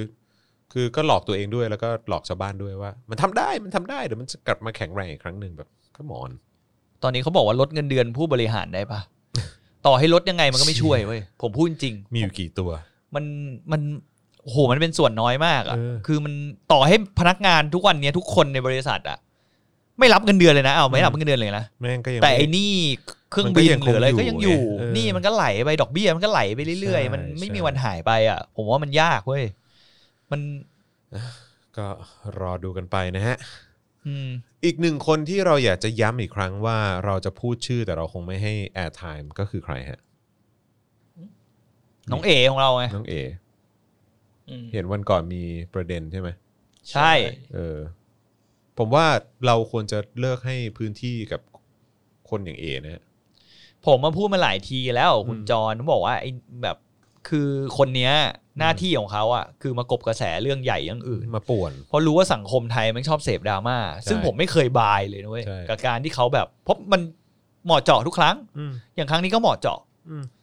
จนตอนหลัง CP TPP ก็มีมติว่าเขาเรียกว่าอะไรไม่ไม่ได้ไม่ถึงกับเข้าร่วมใช่ไหมเหมือนจะร่วมกันศึกษาใช่ไหมเหมือนจะมีทีมงานขึ้นมาศึกษาเลย ก็มันก็เป็นกึ่งเข้าร่วมไปไกลๆแล้วแหละ นั่นแหละเรื่องเนี้ยเงียบกริบทั้งทั้งๆที่อินฟลูเอนเซอร์หลายๆคนน่ะ ครับ ก็ออกมาพูดถึงเรื่องนี้นะ อืม คนแรกๆอินฟลูเอนเซอร์ที่มาพูดมาพูดช่วงแรก ๆ เลยก็มีหลายคน แต่คนหนึ่งที่ผมจำได้ คุณจอนต้องไม่เชื่อแน่ๆว่าต้องเป็นใคร ใคร น้องเชอปาง เชอปางพูดเหรอ เชอปางแชร์มาตั้งนานแล้ว เหรอเชอปางนี่แชร์เรื่อง CPTPP CPTPP ใช่ ว้าว ใช่ ผมผมเห็นแล้วแบบ ภูมิใจไหมภูมิใจไหมภูมิใจไหม พยายามจะอัน ดู รายการ พยายามที่ไปอะไรรายการอะไรนะ ชื่อรายการอะไรนะ อ๋อไออะไรเดินหน้าประเทศไทย เดินหน้าประเทศไทยวัยทีน ครับผม ใช่ป่าววะ ครับ ใช่ เขาออกตอนช่วงวัยทีนด้วยป่ะ น่าจะน่าจะ อ่า ใช่ นั่นแหละ ใช่ เออแต่เราก็ไม่อันนี้เขาเขารู้สึกว่าเออ แต่เขาแชร์แบบ ไม่มีแคปชั่นอ่ะ อืม อืม คือกดแชร์อะ อืม แต่เราก็รู้สึกดีว่าอย่างน้อยคุณก็กดแชร์ อืม เพราะว่ามันก็มีกลุ่ม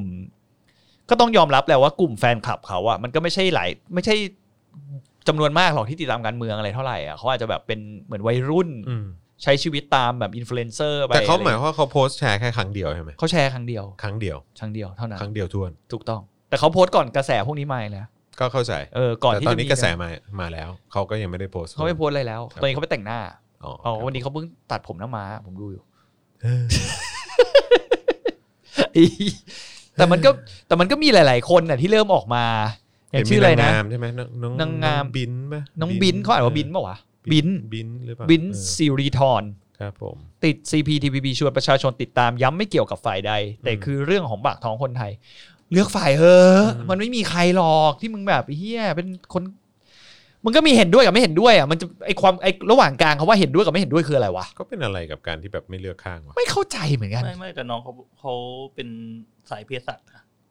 แล้ว เออแล้วก็เหมือ ก็ น เรื่อง แบบว่ ยาใช่ไหมล่ะ ใช่เขา เออ ก็เหมือนแบบเพื่อนๆเขาก็คงได้รับผลกระทบตรงนี้แหละ อืม อืม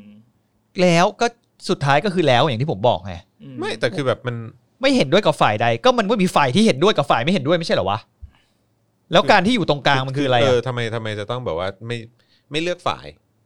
ไม่เข้าใจ คือถ้าคุณไม่เห็นด้วยก็ก็พูดมาเลยสิว่า ฉันขออยู่ฝั่งไม่เห็นด้วย ใช่ กูอยู่ฝ่ายไม่เห็นด้วย แค่นั้นก็จบไง ใช่ไง แล้วทำไมจะต้องแบบ ทำไมต้องมาเขียนแบบอะไรแบบ มัน เหมือนเผื่อ มัน ไว้ เหมืน อะ มันเหมือนอะไรรู้ป่ะมันเหมือนว่า ฉันเอ่อขออยู่ตรงกลางเอ่อคือคือไม่ใช่ว่าเอ่อเห็นด้วยหรือไม่เห็นด้วยนะคะ อืม แต่ว่าก็แบบรู้สึกว่าเรื่องนี้แบบก็ไม่เห็นด้วย อะค่ะ ย้อนแย้งไงมันงงไง เข้าใจปะมันดูง เออง ๆวะมัน ไม่ ดู แต่ เหมือนแบบว่า คือไม่ใช่ไม่เห็นด้วยหรือเห็นด้วยนะคะ เออ แต่ว่าคือพอดีก็ในประเด็นนี้ก็ไม่เห็นด้วยอะค่ะ อืมซึ่ง ก็พูดมาเลย เออ ไม่เห็นด้วย ซึ่งสำหรับผมอ่ะ ซึ่ง การ คือคือคือคือผมว่าก็ดีแล้วนะ ที่ อืม เขาออกมาแสดงความเห็นเขา ใช่ ออกมาแชร์เขามาเขามาใช้พื้นที่ตรงเนี้ยแต่คือแบบว่าแค่แบบ เราควรจะเลิกไอ้ความคิดแบบนี้สักทีว่าแบบว่า เออแบบ เหมือน ทำไมมึง เห ต้องกลัววะ เหมือนแบบว่าฉันเป็นกลาง ฉันไม่ยุ่งการเมือง หรืออะไรอย่างเงี้ยคือแบบไม่คือมึงควรจะพูดมาเลยว่ามึงสนับสนุนเผด็จการ หรือมึงสนับสนุนประชาธิปไตย ไม่แต่นี้เขาพูดถึงเรื่องซีพี ไม่ไม่ไม่เข้าใจแต่คือแบบว่ามันเหมือนแบบไอ้การที่คนคนบุคคลสาธารณะแล้วก็เป็นตัวอย่างให้กับคนจำนวนมากในสังคมอะที่แบบว่าอ๋อจะไม่ยุ่งเรื่องการเมืองนะ อืม จะขอเป็นกลาง อืม คือจริง ๆ เป็นคนเป็นกลางอะนะคะ แต่ว่าพอดีเรื่องนี้ก็ต้องออกมาแชร์ ซึ่งแบบว่า ถ้าคุณออกมาแชร์แบบนี้ก็คือแปลว่าคุณเห็นด้วยหรือคุณไม่เห็นด้วยล่ะ คุณแชร์ในมุมไหน อืม อันนี้มันเป็นคุณสมบัติของอินฟลูเอนเซอร์ไทยหรือเปล่า เออก็อาจจะเป็นไปได้นะครับ ไม่มันมันไม่ควรจะเป็นอย่างนี้ไง อืม ไม่ไม่แต่แต่ธรรมชาติของของอินฟลูเอนเซอร์ แต่ผม ประเทศเรา ใช่ เป็นอย่างนี้ อันนี้ก็เลยเป็นสิ่งที่ผมพยายามพูดไงว่า เฮ้ย ใช่ จริง ๆ แล้วอ่ะควรจะมีการเปลี่ยนเอ่อทัศนคติหรือว่าเปลี่ยน วัฒนธรรม วัฒนธรรมว่าให้แบบว่า คนที่เป็นอินฟลูเอนเซอร์อะหรือว่าคนที่เป็นบุคคลสาธารณะ หรือคนที่มีเสียงที่ดังกว่าคนอื่นน่ะควรมีจุดยืน อืมถูก แล้วผมผมก็รู้สึกว่า หลาย ๆ ครั้งผมก็ไม่บายนะ อืม ผมไม่บ่ายจริงๆ ขออภัย แต่ผม อืม รู้สึกว่ามันบางครั้งมัน มันดูคุณพยายามจะขึ้นรถไฟให้ทันอะ อืม หลาย ๆ คนอะ อืม ยิ่งยิ่งตอนเนี้ย อย่างหลังช่วงมาริยาออกมาพูดใช่ไหม อืม ก็มีคนพยายามจะวิ่งขึ้นรถไฟเหมือนกัน แต่หลังๆอะผมไม่บายแล้วนะ คือคนที่ผมผมจะแค่เคารพเฉพาะคนคนแรกเท่านั้นน่ะ คนที่ช่วงแรกเท่านั้นที่มาพูดในสิ่งที่คนอินฟลูเอนเซอร์คนอื่นไม่กล้าพูด อืม เป็นคนเปิด อืม เพราะคนนั้นน่ะเขาเป็นคนยอมรับความเสี่ยงแล้วเขาเขาคิดว่าจุดยืนของเขาอะสำคัญกว่าชื่อเสียงหรือหน้าที่การงานของเขาหนักขนาดนั้น อืม ฉะนั้นน่ะผมจะให้ค่าคนพวกนี้ อืม แต่คนที่มาหลังๆ หลังจากสมมติไอ้คนนี้แม่งพูดมาจุดติดใช่ป่ะ แล้วคนแม่งเริ่มไหลไหลไหลไหม เอาด้วย ไม่ให้ราคา เออครับ ผมบอกเลยไม่ให้ราคา ใช่ เพราะว่าสุดท้ายมึงก็เป็นคนเหมือนเดิม ถูก ไม่มีจุดยืน มึงแค่ดูทิศทางลมก่อนแล้วมึงค่อยท ใช่ ำมันไม่ได้น่าเคารพอะคุณ ใช่ มันก็ตามเทรนด์เหี้ยเฉย มีคนส่งข้อความเข้ามาเรื่องของ UNHCR ๆอ่ะฮะ ตอนที่เราพูดถึงกันไปนะ อืม จำได้ใช่ไหมที่เรา จำได้ บอกว่าพูดถึงแบบเออแบบ ทำไมเอา อืม คนนี้มาเป็น เออทำไมถึงเอาคนนี้มาเป็นหรือว่าแม้กระทั่งคนใน UNSCR เองของประเทศไทยเนี่ย คือแบบว่ามีจุดยืนทางทางประชาธิปไตย หรือว่าสิทธิเสรีภาพกันขนาดไหนกันแน่ อืม เออแล้วก็ทำหน้าที่ของตัวเองได้ดีขนาดไหนบ้าง อืม เออซึ่งผมรู้สึกว่า UNSCR ประเทศไทยห่วย อืม นะครับ ตั้งแต่ทีมงานยันเอ่อทูตสันทวไมตรี ผมว่าหน่วยงาน UNHCR อืม ของประเทศไทยอะไทยแลนด์อะ อืม แม่งทรยศอุดมการณ์หลักของ UNHCR โลก ใช่ แล้ว ผ ก็ มพูดคำนี้เลย เป็นความอัปยศอะแล้วก็ความน่าอับอายของ ขององค์กร ที่เกี่ยวกับสิทธิมนุษยชน ใช่ UNSCR เอ่อ HCR ประเทศไทยนะฮะ อืม ถือว่าเป็นความอัปยศและความน่ารังเกียจและน่าอับอายที่สุดขององค์กรเอ่อสิทธิมนุษยเอ่อมนุษยชนในโลกนี้ อืม นะครับถือว่าเป็นหนึ่งถือว่าเป็นความอับอายจริง ๆ นะครับ ก็พอดีมีคนส่งข้อความเข้ามา บอกว่าฟังเกี่ยวกับ UNSCR เลยอยากจะขอแชร์ข้อมูลเกี่ยวกับองค์กร UN ที่ทราบนะคะ 90%ของคนที่ทำงานในสำนักงาน UN เป็นคนร่วมเป่านกหวีด อือฮึ UNSCR เป็นหนึ่งในหน่วยงานของ UN มีคนรู้จักทำงานใน UN หน้าที่เสมียนถ่ายเอกสารส่งเมลเงินเดือนแสนกว่าบาท ไม่ต้องจ่ายภาษีเพราะหักที่เจนีวาเรียบร้อยแล้ว ในองค์กรมีแต่ลูกท่านหลานเธอเด็กเส้น ขนาดจบด็อกเตอร์ ยังมาขอสมัครคนขับรถหึเพราะสวัสดิการดีเยี่ยม แต่ละหน่วยอาจจะมีความแตกต่างกันนิดหน่อย คู่สมรสบุตรอายุไม่ถึง 20 ได้เงินเดือนด้วย 10%โอ้โห เด้ ค่ารักษาค่าทันตกรรมออกให้ 80%ไม่จำกัดวงเงิน อืม รวมทั้งคู่สมรสและบุตรก่อนอายุ 20 บางหน่วยออกให้เต็มร้อย อันนี้คือหมายความว่าหน่วยงานใน UN นะกะเกษียณแล้วได้เงินก้อน คนที่รู้จักเนี่ยได้เกือบ 5 ล้านตำแหน่งเป็นเสมียน และได้บำนาญเท่ากับครึ่งหนึ่งของเงินเดือนคือ 50,000 กว่าบาท จนกว่าจะเสียชีวิต และสวัสดิการการรักษาพยาบาลก็ได้ หากเสียชีวิตก่อนคู่สมรสได้เงินเดือนครึ่งหนึ่งณนะที่จ่ายปัจจุบัน จนกว่าจะเสียชีวิตและยังได้สวัสดิการรักษาพยาบาลอยู่ พนักงานบางคนที่ป่วยเป็นโรคร้ายแรง เช่นมะเร็ง ทั้งสามีภรรยานอนรักษาตัวที่บำรุงราษฎร์จนเสียชีวิต เป็นเงินร่วม 10 กว่าล้าน UN เป็นคนออกให้สำหรับ UNHCR พวกทำงานในออฟฟิศคิดว่าสวัสดิการไม่น่าจะต่างกันเท่าไหร่ แต่เห็นว่าเด็กที่รับเข้ามาใหม่ ๆ อาจจะไม่ได้สวัสดิการขนาดนั้น แต่นั่นแหละที่ไม่สนใจและไม่ออกมาพูดเรื่องวันเฉลิมเพราะในองค์กรมีแต่สลิมทั้งนั้นนั่นเอง รวมทั้งเงินที่ประชาชนบริจาคที่รวบรวมไปเป็นเงินเดือน และสวัสดิการก็ทำให้คนในองค์กรอยู่กันอย่างสบายสบายๆแชร์ข้อมูลให้ทราบไม่ต้องการเปิดเผยตัวค่ะ อืม ครับ หลวงจอนเผลออ่านชื่อมา เนอะ ไม่ไม่อ่านไม่อ่านไม่อ่าน เออเห็นมีคนส่งข้อความมาใช่ไหมจากเพจคำไทยปะอะไรเนี่ย อะไร ตัดมาให้ตามคำขอคุณจอมยูเอ้ยคำไทยน่ารักมากเลย เออนะฮะช่วยช่วยแท็กไปหาผู้กองเบนซ์ให้ด้วยได้ไหมฮะ ผู้กองหัวเบนซ์ ทาคำไทย ผู้กองหัวเบนซ์ เออผู้กองหัวเบนซ์ฮะ อืม ครับผม เรารณรงค์ว่าจะไม่เรียกเขาว่าผู้กองเบนซ์ เรียกว่าผู้กองหัวเบนซ์ เออย้ำอีกครั้งนะครับนะ PC วะเนี่ยไอ้เหี้ย เราต้องแยกแยะให้ออกนะครับ ระหว่างผู้รู้และ 18 มงกุฎนะครับเอ้ยหรือว่าต้องทำเสียงหล่อๆแบบ ชอนขอชอน เออเออผมก็อยากจะบอกว่าเออเราต้องแยกให้ออก ระหว่างผู้รู้และ 18 มงกุฎนะครับ thank you ขอบคุณครับ เหนื่อยว่ะ ครับผมเฮ้อด้วยเหมือนกัน เออหลอด แม่งเจอเฮียอะไรก็ไม่รู้วันวันๆเลย เอ้ยแล้วก็มีข่าวออกมานะครับ เรื่องเอิ่มเมื่อวานนี้พี่โบ๊ทพูดไปแล้วเกี่ยวกับเรื่องของการเสนอรับฟังความคิดเห็นของประชาชน เกี่ยวกับเรื่องของการเกณฑ์ทหารนะครับ อือฮึ ก็สามารถลองไปฟังย้อนหลังกันได้เอ่อที่ Friends Talk นะครับนะฮะ แต่ผมจะบอกว่า อืม ขอพูดอีกที ได้ ผมต้องขอพลังหญิงว่ะ ว่า เพราะว่าพอคุณลงเสร็จอ่ะ อืม แม่งให้ลงเบอร์บัตรประชาชนกันด้วยเว้ย อ๋อเหรอ แล้วมันก็เขียนว่าจะเก็บเป็นความลับ เออ แต่ ผม ผมกลัวลักษณะเหมือนอีสายตรงพี่แดงมากเลย ผมแบบผมผมก็ไม่ค่อยมั่นใจอะครับ อืม ผม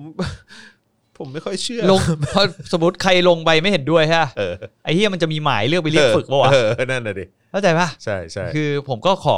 ความร่วมมือพลัง ใช่ หญิงนิดนึงว่ายังไง ครับ คุณ ผม ก็ไม่โดนเรียกฝึกแน่นอนนะครับ ผม แล้วเมื่อวานผมก็ลง แล้วก็สุดท้ายกดเซ็นแม่ง อืม ไม่ได้ ไม่ได้ใช่ไหม อืม ก็นั่นแหละฮะ อืม เขาก็สร้างภาพก็เนี่ยแหละฮะ 18 มงกุฎ อืมเหมือนกัคนะรับหลอกลวงประชาชน ใช่ แต่ยังไงก็ฝากไปลงกันด้วยนะเพราะผมก็จะไปลงอีกทีวันเนี้ย ครับผม มันสำคัญเหมือนกันนะเรื่องเนี้ยเพื่อมันเป็นอนาคตลูกหลานเลยนะคุณมันต้องมานั่งเป็นแรงงานทาสราคาถูกอยู่เนี่ย อืม ไม่โอเค มีข่าวออกมาด้วยนะครับ โชว์บัญชีทรัพย์สินอดีตตุลาการศาลรรัฐธรรมนูญ พ้นตำแหน่งนะครับ ท่านหนึ่งเนี่ยรวยถึง 184 ล้านบาท เย็ดเค กรณีตุลาการพ้นตำแหน่งล่าสุดนะฮะนายนุรักษ์มาประนีตพ้นตำแหน่งเมื่อวันที่ 20 เมษายน63 แจ้งว่ามีทรัพย์สินทั้งสิ้น 32 ล้านนะครับ32 ล้านกว่าๆนะฮะมีหนี้สินประมาณ 3 4 0 0 0นะครับเพราะฉะนั้นก็หักลบกันไปก็ประมาณ 31 ล้านบาท นายจรันพักดีธนากุลนะครับพ้นตำแหน่งเมื่อ 20 เมษายน63 แจ้งว่ามีรายได้รวมทรัพย์สินพร้อมคู่สมรสนะฮะทรัพย์สินทั้งสิ้น 206 ล้านบาทนะฮะ อืมรวยจัดอ่ะ ครับผม ดีเนาะ สุดยอด ส่วนกรณีตุลาการเข้ารับตำแหน่งมี 3 รายคือนายจิระนิตนะฮะหวานนท์นะครับจิรนิติหรือเปล่าผมไม่แน่ใจออกเสียงถูกหรือเปล่านะฮะเข้ารับตำแหน่งเมื่อวันที่ 1 เมษายน63นะครับแจ้งว่ามีทรัพย์สินทั้งสิ้น 114 ล้านบาทอื้อหือ เขาไปทำมาหาแดกอะไรกันมาวะ ไม่รู้เหมือนกัน หรือว่ารวยจากเป็นตระกูลร่ำรวยมาอยู่แล้ว สุดยอด อืม เออ ขายก๋วยจั๊บจนรวย ไม่แน่ใจเออนะฮะก็ยินดีด้วยฮะยินดีด้วยครับผม เมื่อกี้มีคนถามมาว่าทำไมเราไม่พูดเรื่องภาษีดิจิทัลที่เขามีหึ่มๆึมเขาจะมาเก็บ อ๋อ แต่เอาจริงๆนะถ้า อืม พูดตามหลักนะ อืม ผมเห็นด้วยเว้ย เรื่องอะไรเรื่องภาษีดิจิตอลเหรอ ใช่ผมรู้สึกว่า ผม เขา แค่ไม่รู้ว่ามันจะเก็บยังไง ใช่ใช่อันเนี้ยคือถามว่า นั่น ใน คือ ตัว point มากกว่าสำหรับ ใน ผม เออใช่ อืม ในตัวคอไอเดียถามว่าเห็นด้วยไหมผมยังไม่ได้พูดว่าผมเห็นด้วยกับรัฐบาลในเรื่องนี้นะแต่ อืม ถามว่าคอไอเดีย ม มันก็ควรจะเก็บนะ เพราะอะไร อืม รู้ไหมเพราะเขาหาประโยชน์จากคนประเทศเราไง อืม ก็คือเราเป็นเขาเป็นส่วนหนึ่งที่เอาเงินออกนอกประเทศไปอะ อืม แต่ถามว่ามันจะทำยังไงที่มันไม่ให้กระทบกับประชาชนหรือว่าการใช้ใช้บริการที่สูงขึ้นหรืออะไรเงี้ยเราก็ต้องมาดูกันไงหรือว่าเราจะใช้คำอื่น หรือว่าใช้วิธีอื่นในการ เรียกเก็บเขาโดยที่ไม่ได้แบบเป็นลักษณะภาษีแบบนี้ อันนี้ผมไม่รู้นะ แต่ผมผมคิดว่าจริง ๆ แล้วอ่ะมันก็ควรจะต้องแบ่งเงินให้กับให้กับให้กับประชาชนด้วยแหละ แบ่งเงินให้กับประเทศนี้เหมือนกันนะที่คุณมาใช้ทรัพยากรประเทศนี้ในการหาประโยชน์ อืม อืมซึ่งผมก็ค่อนข้างเห็นด้วยนะ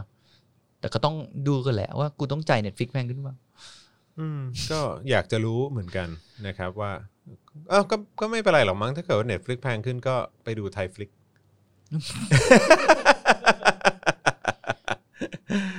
เออ นั่นแหละคุณจะได้ดูขุนศึกกันเต็มที่เลย ครับ เหี้ย ผม สายโลหิต ออกศึกข้านึก เออ แต่เริบ สี่แผ่นดิน ครับผม ผมดูหนังมั่งมีอยู่ไม่กี่เรื่องหรอก ครับ นเรศวร อืม พระสี่ภาค เออ อะไรอย่างเงี้ย ครับ อ่ะ คราวนี้มาที่เรื่องหนี้ 6 ล้านล้านบ้างดีกว่าไหม อ่า นะฮะในยุคของประยุทธ์จันทร์โอชา นะครับ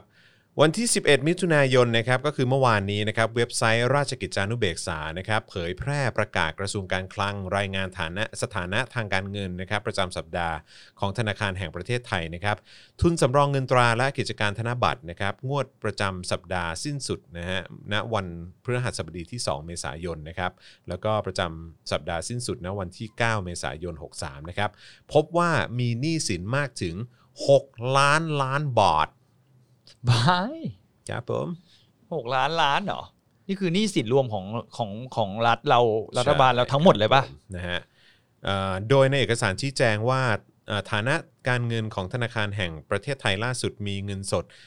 4.4 หมื่นล้านบาท เงินตราต่างประเทศ 6.3 แสนล้านบาท หลักทรัพย์ในประเทศ 4 464 แสนล้านบาท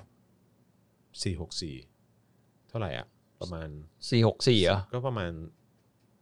คือ 464 แสนล้านบาทอ่ะ อืม มันต้องเท่าไหร่อ่ะ แล้วทำไมเขาใช้ขนวยเป็นกันวะ ทำไมเออถึงเป็นอย่างนั้นวะ ก็ต้องเป็นสี่สิบหกล้านล้านดิเอ้ยสี่สิบหกล้าน ใช่ไหม เฮียสี่หก สี่ สี่ สี่สี่ สี่หกสี่ล้านบาทใช่ไหม สี่หกสี่ล้านล้านบาทระมาณ ก็ต้องเป็นไม่ใช่ดิต้องเป็นสี่หกดิสี่หกล้านล้านดิ สี่สิบหกเหรอ ไม่ใช่มั้ง เออ ผิดแล้วมั้ง อันนี้อันนี้อัน เขี นี้ ยน ข ผิด อ แล้ว ขอ แน่เลย ดอกจันไว้ก่อนแล้วกันนะครับ หลักทรัพย์ต่างประเทศนะครับสามจุดแปดสองล้านล้านบาท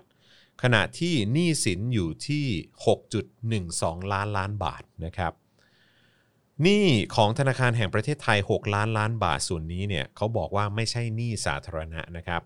โดยในส่วนของหนี้ 6 ล้านล้านนี้จะเป็นส่วนพันธบัตรของธนาคารแห่งประเทศไทย ที่เกิดจากการดำเนินนโยบายการเงิน รวมไปถึงเงินรับฝากจากรัฐบาลและสถาบันการเงินต่างๆ เพื่อเป็นเครื่องมือประคับประคองเศรษฐกิจของธนาคารแห่งประเทศไทย ดังนั้นหนี้ส่วนนี้ผู้ที่ต้องรับผิดชอบจ่ายคืนคือธนาคารแห่งประเทศไทย ในส่วนที่เกี่ยวข้องกับรัฐบาลนะครับ ซึ่งประชาชนทุกคนในประเทศต้องเป็นหนี้ร่วมกันคือหนี้สาธารณะนะครับ ข้อมูลล่าสุดจากสำนักงานบริหารหนี้สาธารณะกระทรวงการคลังระบุว่าในเดือนเมษา63นะครับภาครัฐมีหนี้สาธารณะรวมทั้งสิ้น 7.1 ล้านล้านบาทครับ เยดเด้เมื่อกี้กูเอาหกหกหกล้านล้านหาร เออฮะ ยังแปดหมื่นสามเลย ต่อคนใช่ไหม ใช่ เอออันนี้ 7.1 ล้านล้านบาท เหี้ย นะครับ คิดเป็นร้อยละ 42.88 ของ GDP นะครับ โดยแบ่งเป็นหนี้รัฐบาล 5.9 ล้านล้านบาทนะฮะ เพิ่มขึ้นจากเดือนมีนาคม 1.6 แสนล้านบาทนะครับ หนี้ของรัฐบาลเกือบ 6 ล้านล้านบาทนะครับ หนี้รัฐวิสาหกิจนะครับ 8.91 แสนล้านบาท เพิ่มจากเดือนมีนาคม 4,000 ล้านบาท หนี้รัฐวิสาหกิจที่ทำธุรกิจในภาคการเงิน โดยมีรัฐบาลค้ำประกันนะครับอยู่ที่ 3.14 แสนล้านบาทครับหนี้ของหน่วยงานรัฐอีก 8 แสนล้านบาทโอ้โหก็เกือบล้านล้านบาทนะเออนะครับ ก็มีการแบ่งเป็นหนี้ระยะยาวนะครับ 90%หนี้ระยะสั้น 9.4 9.994%นะครับ เออของหนี้สาธารณะคงค้างทั้งหมดนะครับข้อมูลหนี้สาธารณะของรัฐบาลประยุทธ์ตั้งแต่ปี 57 จนถึงปัจจุบันเนี่ยหนี้ของภาครัฐโดยรวม เพิ่มสูงขึ้นทุกปี แต่อัตราหนี้สาธารณะต่อ GDP กลับลดลงครับ ข้อมูลย้อนหลังก่อนคอสช จะเข้ามาบริหารประเทศนะครับ รัฐบาลยิ่งลักษณ์นะฮะมีหนี้สาธารณะทั้งหมดอยู่ที่ 5.5 ล้านล้านบาทครับขณะที่การประมาณ GDP นะครับนะฮะ อยู่ที่ 13 ล้านล้านบาทนะครับ หรือหนี้สาธารณะอยู่ที่ประมาณ 42.5%ของ GDP นั่นเอง อืม โอเค เพราะฉะนั้นในยุคของยิ่งลักษณ์ก็คือหนี้สาธารณะอยู่ที่ 5.5 ล้านล้านบาท อืม นะครับ แต่ว่าปัจจุบัน แต่ ล่า ต้องดู สุด เทียบกับ GDP ด้วยดิ นะอ่าใช่เอ่อถ้าเกิดว่าเอ่อของยิ่งลักษณ์ใช่ไหมก็คือ 42.5%ของ GDP แล้วของประยุทธ์อะ ของประยุทธ์อยู่ที่ 42.88%ของ GDP ก็คือเพิ่มขึ้น เพิ่มขึ้นนี่หน่อย มันก็ไม่นิดนะ แต่ว่า ไอ้ จุด สาม แปดนะนะอืม ไอ้จุไอ้จุดนิดนิดๆขนาดนี้กับวงเงินที่มันเป็นลักษณะล้านล้านๆเนี่ยมัน อืม มันเยอะมากนะ ใช่ คุณจอ ใช่ น ใช่ผมก็ลืมไป เออ ใช่ อย่าลืมว่ามันเป็นหลักล้านล้านบาท ใช่ แล้วก็อนาคตมันมันแล้วปีนี้อ่ะ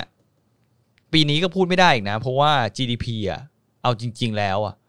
ไม่รู้ว่ามันจะหดตัวเท่าไหร่ ช่วงปีนี้ปีหน้าปีต่อไปเนี่ย หลังจากการบริหารงานแบบนี้แล้วเจอโควิดอีกอ่ะผมก็ไม่รู้ว่า GDP ไทยมันจะติดลบไปเท่าไหร่ อืม แต่ที่แน่ๆอ่ะเขาเมาส์ๆกันว่าอย่างน้อยก็ต้องหกใช่ไหม อือฮึ ที่วันนั้นเราดูหกหกเปอร์เซ็นต์ป่ะ เท่าไหร่ ลบหกสูงสุดในอาเซียนไงที่เราเคยดูที่เราอ่านข่าวมา อืม เพราะว่าคนอื่นเขาติดลบประมาณสี่เขาที่เขาประเมินกันอะที่ธนาคารโลกประเมินใช่ไหมติดลบประมาณสี่กว่าๆของเรารู้สึกว่าหกจุดห้าหรือหกอะไรเนี่ยเพราะว่าของเราอะไปผูกกับการภาคการท่องเที่ยวเยอะไงแล้วพอเจิดโควิด มันภาคการท่องเที่ยวมันพังเลยไง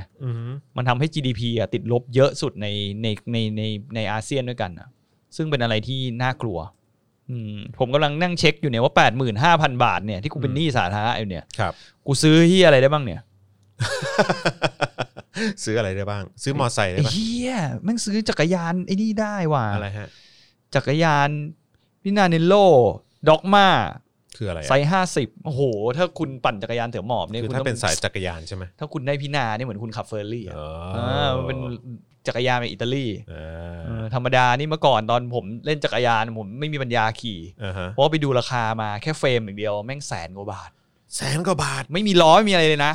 My เป็นแค่ God เฟรมอย่างเดียวไม่มีแฮนด์ไม่มีเบาะไม่มีเฮียอะไรเลยนะ โอ้ นั่นน่ะแสนกว่า ตายแล้ว เออ โอ้ แล้วถ้าล้อล้อคู่คูอีกก็ อื้อหือ โหล้อคู่คูนี่แบบพวกสายจักรยานถ้าเป็นด็อกมาใช่ไหมต้องใส่ไลท์เวทฮะไลท์เวทนี่ประมาณเท่าไหร่สองแสนกว่าบาทป่ะ โอ้โห คู่หนึ่ง ทำไมแพงจังวะ เออเฮียแพงที่หาย เชี่ย แต่โชคดีผมไม่ปั่นเนี่ยผมไปซื้อไม่แพงขนาดนี้แต่ก็แพงอยู่ดีอ่ะ อื้อหือ เออหมดตัวจากจักรยานแล้วก็เลิก เออ เนี่ย ถ้าผมไม่เป็นหนี้สาธารณะผมอาจจะได้ ผมกับอาจารย์แบงค์อาจจะได้ไปปั่นนอกมาคนละคัน อื้อหือครับผมอย่าพึ่งฮะช่วงนี้ช่วงนี้กำลังเปลี่ยนเครื่องยนต์รถอยู่ เออว่ะ ใช่ รถควันขาวอยู่ เออว่ะเออว่ะเออ รถควัน รับผม ขาวอยู่ มีข่าวฮานะวันเนี้ย ฮะ สาวช่างต่อผมเปิดใจนาทีตำรวจแห่ล้อมรถ ทำไมอ่ะ หลังพบเส้นผมปริศนาโผล่ท้าย คืออะไรวะ คือเขาเป็นช่างต่อผมไง อ๋อนึกว่านึกว่าแบบศพอะไรเงี้ ยเหรอ ดู ไอ้ มี เหี้ย ศพ คน อยู่ท้ายรถตำรวจแม่งล้อมรถ ไม่แล้วตำรวจไปค้นรถเขาเหรอ ไม่ก็คงแบบเหมือนแบบขอความร่วมมือให้เปิดท้ายรถอะไรประมาณเนี้ย อ๋อ เออ คงแบบเห็นไง มีมีเนี่ยโผล่มาอย่างเงี้ย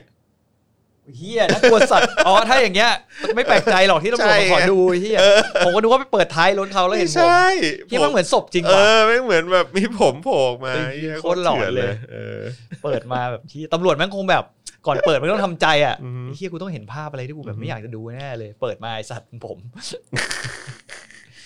แต่ที่สำคัญ ครับ เป็นเรื่องยิ่งใหญ่มากของเมื่อวานเราจะไม่พูดก็ไม่ได้เว้ยคุณจอด เรื่องอะไรฮะ PlayStation 5 เปิดตัว โอ้ย ผมนี่นั่ง เห็นเขาเปิดตัวตอนไหนสามทุ่มไหม ตีสองค อ้าว รึ่ง ตีสองเหรอ ใคร ใช่ บอกสามทุ่มวะ ไม่ตีสองครึ่ง อ๋อเหรอ สามทุ่มอเมริกาอะไรอย่าง สามทุ่มเงี้ยฝรั่ง ไม่ใช่สามทุ่มประเทศอื่นเปล่าไม่รู้เหมือนกัน โอเค ตีสองครึ่ง ตีสองครึ่งเหรอ เออพอดูมาแล้วแบบ แต่ทรงมันสวยจริงๆนะ มันดูตอนเลกาซี่มากเลย เอ อะ อ แล้วผมเป็น ใช่ คนชอบแบบ ใช่มัน ส ดู ไตล์ในตอนเลกาซี่มากอะ เอ่อฟูจูริสติก เออ เออ แต่มีคนมาทวงถามว่ามันจะมีสีดำไหม แต่สีขาวก็สวยออก ใช่เราก็ชอบแต่ เออ สีขาวมันเหลืองไงอย่างเพสามผมเคยใช้ไปใครเก่าๆมันจะลืง เหรอ เออ แต่ก็ นั่นมันยุคเพย์สาม แล้วจอยเนี่ย พลาสติกสมัยนี้มันอาจจะดีขึ้นก็ อื้อหือ ได้ ไม่มีทาง เฮ้ยโห คุณอย่าดูถูกดิ แล้วจอยสีขาวเงี้ยรับรอง เออ คราบใครแน่นอคนรับผมถูกต้องฮะ เคราบใครแน่น แต่ อน ผม แต่ ว่ามีผมว่ามีเดี๋ยวเดี๋ยวยังไงสีดำก็มี พรีออเดอร์ทันไหมเนี่ย ชั ต วร์ อนเนี้ยเดี๋ยว เออ ขายตับอ่ะ ผมว่า ประกาศขายไตอีกที ผม นะครั ว่า บผ คุณ ม รอก่อนดีกว่า คุณรอให้สีดำมันออกมาก่อนดีกว่า แล้วคุณค่อยไปสอย เอ้ยแต่แต่ข้อดีของเพเจนนี้คืออะไรรู้ป่ะ คือ คุณไม่ต้องซื้อเกมใหม่ไอเกมที่คุณมีในเพสี่อะ มั เล่ น น จะ ได้ โอนมาทั้งหมดเลยใช่ไหม เล่นได้ เพราะว่ามันเป็น อ่า เหมือนเขาเรียกว่าอะไร ก็ อะ โเ คนระบบปฏิบัติการ มันก็เป็น หมือ account เดียวกันอยู่แล้ว ใช่ ใช่ไหม แต่สมัยเพย์เพย์สามย้ายไปเพย์สี่คุณเล่นไม่ได้จำได้ปะ อ่า มันต้องเป็น โค รีมาสเตอร์มาขายคุณใหม่ อ่า ใช่ไหม อ่าใช่ เพราะเหมือน ใช่ ระบบระบบการทำงานของมันอ่ะ อ่าฮะ มันไม่เหมือนกัน อ่าฮะ แต่ถ้าตัวเนี้ยมันเป็นเบสระบบเหมือนเดิม อ่า ๆ แต่เหมือนว่าอัปเกรดอุปกรณ์มากขึ้นหรืออะไรอย่างเงี้ย โคโค ซึ่งไอเกมที่คุณมีอยู่แล้วในดิจิตอลสโตร์คุณอะ อืม ก็สามารถดาวน์โหลดไปเล่นได้เลย ก็เล่นต่อได้เลย ใช่ แล้วแม่ง เออ ที่พีคกว่า ต้ ออกมาสองรุ่น เออ รุ่นใส่แผ่นกับรุ่นไม่มีใส่แผ่น อือฮึ เขาเรียกว่าดิจิตอลเวอร์ชันหรืออะไรต่างๆอะ อืมอืม คือเป็นรุ่นดิจิตอลคือไม่มีแผ่น อืม ก็คือไม่มีทีรูใส่แผ่นบูเลเลยนะ อือฮึ ซึ่งมันจะถูกกว่าประมาณสักสองพันมั้งที่เขาคาดการณ์อ่ะ เมันต้องอย่างนี้สิ เออ ไม่แต่ถ้าสมมติคุณเป็นคนที่ชอบดูหนังบูเลอ่ะ ก็ดูไม่ได้ไง คุณต้องซื้อไง กูก็จะไม่มีแผ่นดูไง และอย่างหนึ่งเขามีการคาด เดี๋ย การ ว ณ์ นี้ ที่ มีคนดูบูเลอยู่เปล่าวะ ไม่รู้อ่ะ ผมดูใน Netflix ดู เออ ไอ้ที่อะไร ผมก็ดู เงี้ย แต่แบบ ออนไลน์ เก็โหลด Apple TV ไหม Apple TV อะไรพวกนี้ไปเลย ใช่ เดี๋ยวนี้ผม เออ ผมเป็นคนขี้เกียจ คือผมมีครบเลยนะเว้ยผมมีทั้งแบบ Apple TV เออ ไอ้ Google Google อะไรวะกูแบบ Google วิดีโออ่ะไอ้แบบ เออเออ เหมือนแบบที่สามารถโหลดดูหนังได้ด้วย Amazon Prime Amazon Prime ก็มี อ่า แล้วก็ Netflix ใช่ไหม พรหับพรีเมียม อ๋อ อันนั้นก็มีอยู่แล้ว แต่อันนั้นดูดูในมือถือ อ๋อโอเค รับผมนะฮะแล้วก็มีอะไรวะวิววิวนี่ล่าสุดนี่ก็คือ นี่สมัครอีกแล้วเหรอเนี่ย เอ้อก็ตอนนั้นสมัครให้คุณแม่ไง อ๋อ เออคุณแม่เขาดู World of the Married ครับผม โคตรคุ้มค่า คุณแม่ตีกับพ่อปะ อะไรนะ อะไรนะ มันเรื่องเกี่ยวกับอะไรเวอร์แมริด World of Married ไง ที่มันเกี่ยวกับแบบผัวผัวไปมีชู้อ่ะ อ่า เออ ก็ถามว่าแม่ตีกับพ่อไหม แม่ตีกับพ่อไหม หลังจากดู แม่ตีกับพ่อไหมเหรอ อ๋อไม่แม่นี่เหรอ ผมนึกว่าแม่บ้าน เอ้ คุ ไม่ใช่ ณ แม่ผมคงดูอ่ะ เออผมก็นึกว่าโก้ตกใจคุณบอกแม่ แม่ผม ก็ คงดูฮะ ผมก็นึกว่าแม่ธรรมดาแม่คุณ ครับ ดูแต่ ผม แมวน้ำดูแต่ประวาน ครั แล้ว บ อยู่ดี ผม แม่คุณมาดูอะไรดราม่าวะ เออ ก็งงเหมือนกัน อืม เออแต่อยากได้อ่ะ อืม ช่วยโอน สรุปตังค์ ว่า มาให้หน่ มั อย นจะ ดิ มา ไ เมื่อไหร่ ตังค์ นะฮะ เขาคาดกันว่าปลายปีนะ แต่ผม อืม ไม่รู้ว่าหลังจากที่มันมีโควิดมาเนี่ยช่วงที่แบบ เขาเขาบอกมันจะเลื่อนไปอีกนี่ น่าจะเป็นอย่างนั้นแหละ เออ ผมคิดว่าเลื่อนอ่ะแต่ที่แน่ๆสิบเก้าเนี้ยผมจะได้เล่นไหมวะสรุป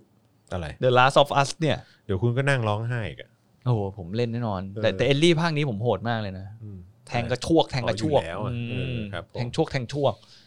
HBO Go ไงคุณจอยยังไม่มีผมมีเลย เออว่ะ กูเกิล HBO มูฟวี่ เออ นี่ไง รุ่นดิจิตอลน่าจะ 20 ใส่แผ่นทำไมมันแพงจังวะทำไมมันไม่ขายราคาเดิมวะ ผมไม่เข้าใจ สองหมื่นเนาะ จริง ๆ มันควรไม่เกินหมื่นห้า แต่ นะ ว่าใส่แผ่นก็สี่หมื่น 24,000 สี่พูดผิด เออ อืม แต่ผมไม่เข้าใจว่าทำไมมันต้องออกมาให้ราคาแพงขึ้นจริง ๆ แล้วมันก็ อืม มันควรจะแบบไอ้เฮียอะไรอย่างงี้เพย์เพย์สเตชันผมจะไปขายใครได้ไหมวะเนี่ย ก็เก็บไว้ ว่าผมกะขายทิ้งนะผมเทิร์น ขายเหรอ ผมใส่เทิร์น อ๋อเหรอ แล้วผมมีจอยหกอันน่ะ โอ้โหจะมีอะไรเยอะแยะ ผมเล่นแล้วมัน ากาย พังไง อ๋อ ก็แบบซื้อเออหวังว่าจอย PlayStation 5แม่งจะไม่พังง่ายเหมือน PS4 นะ เออก็ ผ ต้ ม ง มีจอยเยอะมากคุณ แล้วบางทีวันดีคืนดีพอไม่ไม่ไปจับมันนานๆจากที่มันพังเหมือนมันเด้งแล้วมันหายเองเว้ยกลับมาเล่นได้เฮี้ยจริง นี่ไงเขาบอกว่าแพงเพราะว่าใช้ SSD อื ๆก็มันก็ตามเทคโนโลยีไง จริง ๆ แล้วเทคโนโลยีมัน มันยังไง SSD ในอนาคตอะยังไงมันก็ถูก แต่ปีนี้ยังไม่ถูกไง ใช่ไง แต่มันควรจะถูกไง มันควรจะบีบราคาให้ถูกกว่านี้ไง ก็ใช่ก็เดี๋ยวเขาก็ไปออกเวอร์ชันสองเวอร์ชันสามอะไรของเขาอะ เดี๋ยวมันก็มา สลิม ดี๋ยว อะไรเงี้ยเหรอ เออ PlayStation 5 Pro อะไรเงี้ยเหรอ ใช่พอถึงยุคนั้นปุ๊บอ่ะราคาถูกลงด้วย SSD ใช่แพง SSD อะรู้แต่จริงๆแล้วอ่ะ SSD มันแพงมาจากไอ้นี่ใช่ไหม R&D กับค่าเทคโนโลยี ถ้าพูดกันตามตรงอ่ะ ถ้าค่าในการผลิตขึ้นมา SSD อ่ะมันราคาแม่งผมว่าจริง ๆ แล้วแม่งถูกกว่าฮาร์ดดิสก์ด้วยซ้ำนี่แม่งคือค่าเทคโนโลยีอย่างเดียว เพราะฮาร์ดดิสก์มีส่วนประกอบของอะไรบางอย่างที่มันมีค่าเว้ย แต่ผมว่าด้วยด้วย เหมือน ถ้า แบตเตอรี่รถอ่ะ ถ้ามันมีคุณภาพขนาดเนี้ย อืม ผมรู้สึกว่าสองหมื่นมันก็เป็นราคาที่รับได้นะ ใช่ แต่คนเราอ่ะต้องการให้มันอยู่เหมือนราคาเท่าเดิมของเพย์เพย์สี่ไง โอ้ยแหม ซึ่งตอนแรกอ่ะเขาบอกว่าเขาจะทำให้ราคาเท่าเดิมไง ไม่แล้วขอโทษนะ คือถ้าเกิดว่า play play สี่อ่ะสมมุติ play ห้าแม่งสองหมื่นหรือสองหมื่นสี่อ่ะแล้วเทียบกับแบบ iPhone iPhone เครื่องหนึ่งอ่ะ เออไอโฟนแม่งแพงขึ้นทุก ก็ ปี ใช่ไง เออ ก็หมอน ยกเว้นปีนี้ ปีนี้ราคาเท่าเดิม อืม เออเขาก็หวังกับเพย์ไง อืม แต่มีเขาก็มีโหวตกันด้วยนะ อืม เพราะธรรมดาเขาชอบตีนะฮะ Xbox กับเพย์ อืม เขามีโหวตกันเลยนะ เหมือนแบบทุกที่เหมือนทุกคนแม่งโหวตเพย์ชนะขาดเลยอะปีเนี้ย ก็ ทั้ง ไม่ ทั้งๆที่ส แลก เป ปะ คสเปค Xbox แม่งสูงกว่าหมายถึงว่า อย่าง CPU Xbox ก็ให้มาโหดกว่า อืมอืม เออ แล้วก็มีอะไรอีกว่า S S แต่เขาเหมือนเขาจำได้ว่าจุดขายของโซนี่อันเนี้ยคือเป็น SSD มั้งผมไม่แน่ใจนะ แต่เห็นเขาเขาขายเหลยเกินว่า SSD เขาแบบเร็วมาก อืม เออก็น่าสนใจ นี่ไงเห็นไหมฮาร์ดดิสก์มันมีซิลิคอนกับทองคำต้องสกัดเนี่ยที่ผมบอกว่าจริงๆแล้วไอ้ของพวกเนี้ยมันมีต้นทุนเพราะว่าทำไมฮาร์ดดิสก์แม่งปัจจุบันฮาร์ดดิสก์จานหมุนน่ะ อื มันถึงไม่ถูกลงกว่านี้วะ อืม เพราะว่ามันมีส่วนประกอบบางอย่างที่มันแบบ มันมันแบบมีค่าคุณเหมือนแบตเตอรี่รถอะเหมือนกัน พี่พี่ทำรายการฮ็อบบี้บ้าเราแคสเกมไปเลยเฮ้ยผมจะทำอยู่นะ ไปดูเฟนทอล์กไปผมจะทำอยู่ ผมจะทำฮ็อบบี้กับแฟชแคสเกมอยู่ ผมคิดดูแต่ผมจะดูแคสเกมแบบเกรียนนะ ผมไม่แคสเกมแบบเพราะผมเล่นเกมห่วยคุณ ผมบอกเลย ผ แต่ ม คุณน่ะไม่เล่นเลยช่วงหลังอ่ะ เออผมสายห้าผมแบบอย่างคอมดิวตี้เนี่ย จะเจอ เออ คนจะเกลียดผมมาก วิ่ง หัวร้อน พลาด มาก วิ่งพลานกับแหนมตุ้มจิ๋วผมเรียกแหนม ตุ้มจิ๋วผม เป็นปืนลูกซองสั้น เออของคุณ โป้ง คุณลูก เออ ศ ใครโป้งใครหันมุมมาโป้งบางคนแม่งเล่นจนหัวร้อนแต่บอกไอ้เหี้ยโดนอีกแล้ว แต่ถ้าเจอผมไม่เท่าไหร่มีเพื่อนผมเป็นคนชื่อตะโหย เออ เป็นแหนมตุ้มจิ๋วเหมือนกัน เออ แต่มันไม่วิ่งเลยมันนอนหมอบอยู่เฉย เออ ๆใครพ้นโค้งมาเป้ง เออ ใครพ้นโค้งมาเป้งแล้วแม่งแสบนะพอเป้งเสร็จแม่งวิ่งเปลี่ยนมุมแอบกะหรี่ที่อื่น เออใช่ เลยผม ใช่ ผมเรียกว่ากะหรี่พวกเนี้ย เอ ไอ้พวกตัวแบบแอบแอบแอบแอบ เออ เป็นสับเด็กในเกมอ่ะเออที่แม่ง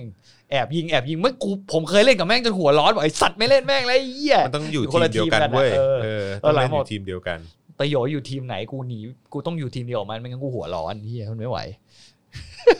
ข่าวล่าสุดเมื่อ 39 นาทีที่แล้วนะครับ มีอะไรฮะ มีการโปรดเกล้าวางพวงมาลาหน้าหีบศพสรัญยูวงศ์กระจ่าง เออผมลืม ซึ่งเออเราก็ลืมแสดงความเสียใจกับทางครอบครัวด้วยนะครั ใช่ แสดงความเสียใจเรื่องหนึ่ง อืม แต่ขอพูดถึง พี่ออฟได้ไหม พี่ออฟโพสต์อะไรอีกใช่ไหมฮะ พี่ออฟมาพูด ครับผม เขาพูดว่าพี่ตัวเป็นคนที่ทรงคุณค่าทั้งชาติ ศาสนา และพระมหากษัตริย์นะ อย่างศาสนาพี่ตัวก็มีบ้านอยู่ใกล้วัดนาคปก เขาจะมาบำรุงตลอด ชาติก็รู้อยู่แล้วว่าพี่ตัวทำอะไรเพื่อชาติ เพราะ อืม พระมหากษัตริย์ก็เพิ่งมีการพระราชทานพวงมาลามา เพราะอะไร เพราะผู้คนนี้ เพราะผู้นี้รักทั้งชาติ ศาสนา และพระมหากษัตริย์ เป็นคนไทยสมบูรณ์แบบที่สุดครับ อืม คือพี่เอาหลักการที่อะไรของพี่เนี่ย แล้วก็ผมพูดตรงๆถ้าพี่มาพูดอย่างเงี้ยจริง ๆ แล้วอะ่ะตอนเนี้ยผมพูดจริงๆผมดีใจอย่างหนึ่งคือ เราไม่ค่อยเห็นการซ้ำเติมการเสียชีวิตของเนี่ย คุณสลันยูเท่าไหร่ อืม แต่ตอนเนี้ยพี่ออฟเนี่ย ไม่ควรว่ะ คือพี่ออฟกำลังจะลากพี่เขาขึ้นมา เกี่ยวกับผลประโยชน์ทางความเชื่อหรือความการเมืองของพี่ออฟอีกแล้ว อืม แล้วก็อีกอย่างหนึ่งอ่ะคือเพื่อชาติแบบพี่ออฟอ่ะเขาไม่ได้เห็นด้วยนะพี่ไอ้วิธีการที่พี่เรียกร้องออกมาแล้วความชิบหายมันเกิดถึงปัจจุบันนี้แล้วพี่แม่งก็ยังไม่ยอมรับอีกเหรอว่าไอ้สิ่งที่พี่มาเป่านกบีดวันนั้นนะแม่งเฮี้ย อืม แล้วมันก็ทำให้ถึงให้การเมืองเรามาถึงจุดนี้ สิทธิเสรีภาพประชาชนมาถึงอยู่จุดนี้ พี่ยังไปพูดอย่างหน้าด้านๆแล้วก็ในงานศพคนอื่นด้วยนะแล้วมาอ้างและที่อย่างเงี้ย ไม่เห็นมีใครไปด่าเขาโหดวะ อืม คือธรรมดาถ้าเป็นอีกฝ่ายหนึงอะเมื่อโหนถบโหนนู่นโหนนี่ เนี่ยเขากำลังโหนคนหนึ่งที่เสียชีวิตไปด้วยนะ ซึ่งผมว่าทุเลศ ผมก็ไม่เห็นด้วยเท่าไหร่กับ ผมว่า การ ทุเลศมาก กับการโพสต์แบบนี้ของพี่ออฟอะนะฮะรู้สึกว่ามันแบบ ไม่น่าจะโพสต์อันนี้พูด อ๋อพูด อันนี้ หร พูด อ๋อที่ให้ เลย สัมภาษณ์ใช่ไหม ใช่ ไม่ได้โพสต์นี่พูดเลย คือผมรู้สึกแบบ อืม ก็คนอย่างนี้แหละ พี่ อืม ที่มันจะทำให้ความเกลียดชังมันเกิดขึ้นในประเทศอะ แล้วมันไม่จบสิ้นสักที ไม่จบสิ้นสักทีพี่ ใช่ ขนาดเขาตายไปแล้วพี่ยัง อืม ไปดึงเขามาไปเพื่อสนองนิดความต้องการทางการเมืองของพี่เลย อืม พี่แม่งหมอยวะพี่อ๊อฟไม่เห็นจะใจนักเลงเลย มันไม่โอเคเนาะ อืม ไม่โอเคอ่ะผมว่าไม่โอเคเลยอะกลับกลายเป็นว่าฝั่งเห็นไหมอย่างที่บอกอ่ะเราไม่ค่อยเห็นกับการซ้ำเติมเขาเท่าไหร่ว่าแบบเออ แต่ถ้าเป็นในกรณีที่แบบเอากรณีง่ายๆอะคุณ อุ้มฆ่าอย่างเงี้ยคุณวันเฉลิมอย่างเงี้ย อืม คุณเห็นการแบบซ้ำเติมอย่างทุเรศทุลังเลยนะจากอีกจากคนที่เชียร์อีกฝ่ายการเมืองหนึงอะ ใช่ แล้วอันนี้คือเขาตายธรรมไอ้นั้นเขาตายผิดธรรมชาติด้วยนะ ใช่ ไม่ใช่เขาแก่ตายหรือเขาแบบเป็นโรคตายนะเว้ย อันนั้นคือเขาโดนใครก็ไม่รู้กระทำ อืม แล้วกลายเป็นสมน้ำหน้าเขาด้วยว่าเขาตาย อืม แต่พออย่างเนี่ยอย่างเคสเนี้ยไม่งไม่เห็นผมไม่ผมไม่เห็นนะ ผมไม่รู้มันคงมีบ้างแหละ แต่ไม่ค่อยเห็นเท่าไหร่อ่ะแต่ถ้าเป็นโทนไอ้ไอ้ด้านนั้นผมเห็นประจำเลย ที่สมน้ำหน้าแบบวันเฉลิมที่แบบตายไปค้าอะไรนะเขาบอกค้ากัญชาใช่ไหม อืมฮึ เอออ้างว่าค้ากัญชาที่อะไรอย่างงี้แบบ โอ้ผมแล้วเหนื่อยใจเอาคนเหล่าเนี้ยพวกนี้แม่งลกโลกว่ะ อืม อย่างพี่ออฟนี่ผมว่าก็เป็นคนหนึ่งที่ลกโลกนะ แล้วแม่งโคตรขัดขวางอนาคตของคนรุ่นใหม่แล้วก็ประเทศชาติเลยอะมีคนอย่างพี่ออฟเยอะๆนี่แม่งชิบหาย คือใช้วิธีการแบบนี้ไม่ได้ฮะ คือการ อืม ที่แบบว่าอยู่ดีๆ ก็จะ สำเร็จสำเร็จความ เออ เป็นคนไทยหรือ เออ ว่าความ เหมือนพ่วงแบบ เออ พ่วงเรื่องพวกนี้เข้าไปก็แบบว่าหึ แล้วก็อ้างว่าคนแล้วก็อ้างว่าไอ้ความคิดชุดความคิดของพี่อ่ะ อืม มันคือการเป็นคนดีในประเทศนี้ อืม ซึ่งจริง ๆ แล้วมันไม่ใช่พี่ ใช่ ซึ่งในสายตาผมอ่ะพี่คือคนเฮี้ยในประเทศนี้พี่ มันมันมันไม่ถูกต้องกับการ ใช่ ที่พูดแบบเนี้ย ใช่ ก็ไม่ต่างอะไรกับผู้กองเบนที่บอกกับพวกกูเป็นเปรตอ่ะ อืม เหมือนกันเว้ย ใช่ เหมือนกันเลย ใช่ ก็คืออืมแต่ถ้าพี่มองพวกผมเป็นเปรตผมก็มองพี่เป็นเปรตเหมือนกันเว้ย อืมจริงๆคือมันเป็นคนอย่างนั้นจริง ๆอ่ะแล้วพี่ผมจริงๆหลังๆผมก็ไม่ให้ราคาเขานะ อืม อืม อืม น่าเศร้าอ่ะแม่งไม่มีจุดยืนเว้ยไม่ไม่เห็นทำอะไรเพื่อชาติเลยวันวันๆหนึ่งมึงเป่านกหวีดออกมาเสร็จวันหนึ่งคนเฮียแม่งมันไปอยู่ในรัฐบาลกูไม่เห็นมึงมาทวงถามเฮียอะไรเลยวันวันๆหนึ่งอ่ะ ใช่กับสิ่ง เว้ย ที่ มึง เกิดขึ้นตอนนี้ เงียบมาเป่าสากแล้ววันหนึ่ง เออ มึงก็เนี่ยมาโหนคนที่เสียชีวิตไป คือ แล้ว ตอนนี้ไม่คือตอนนี้ที่แบบทุกคนนะฮะที่ตั้งแต่ไม่ว่าจะเป็นพันธมิตรและเออนะครับ พันธมิตรเอ่อจนมาถึงยุคกปปสเนี่ยเออคือแบบว่าเป็นอะไรที่พวกคุณหายหัวไปไหนหมด ถูก อืม ตอนนี้มึงก็เงียบเป็นเป่าสากเลยครับ อืมพวกคุณหาย พี่อย่างเงี้ย หัวไปไหหม แจ้นออกมาพูด ใช่ CPTPP อืม คุณวันเฉลิม หายไปไหนเออ มีโอ้โห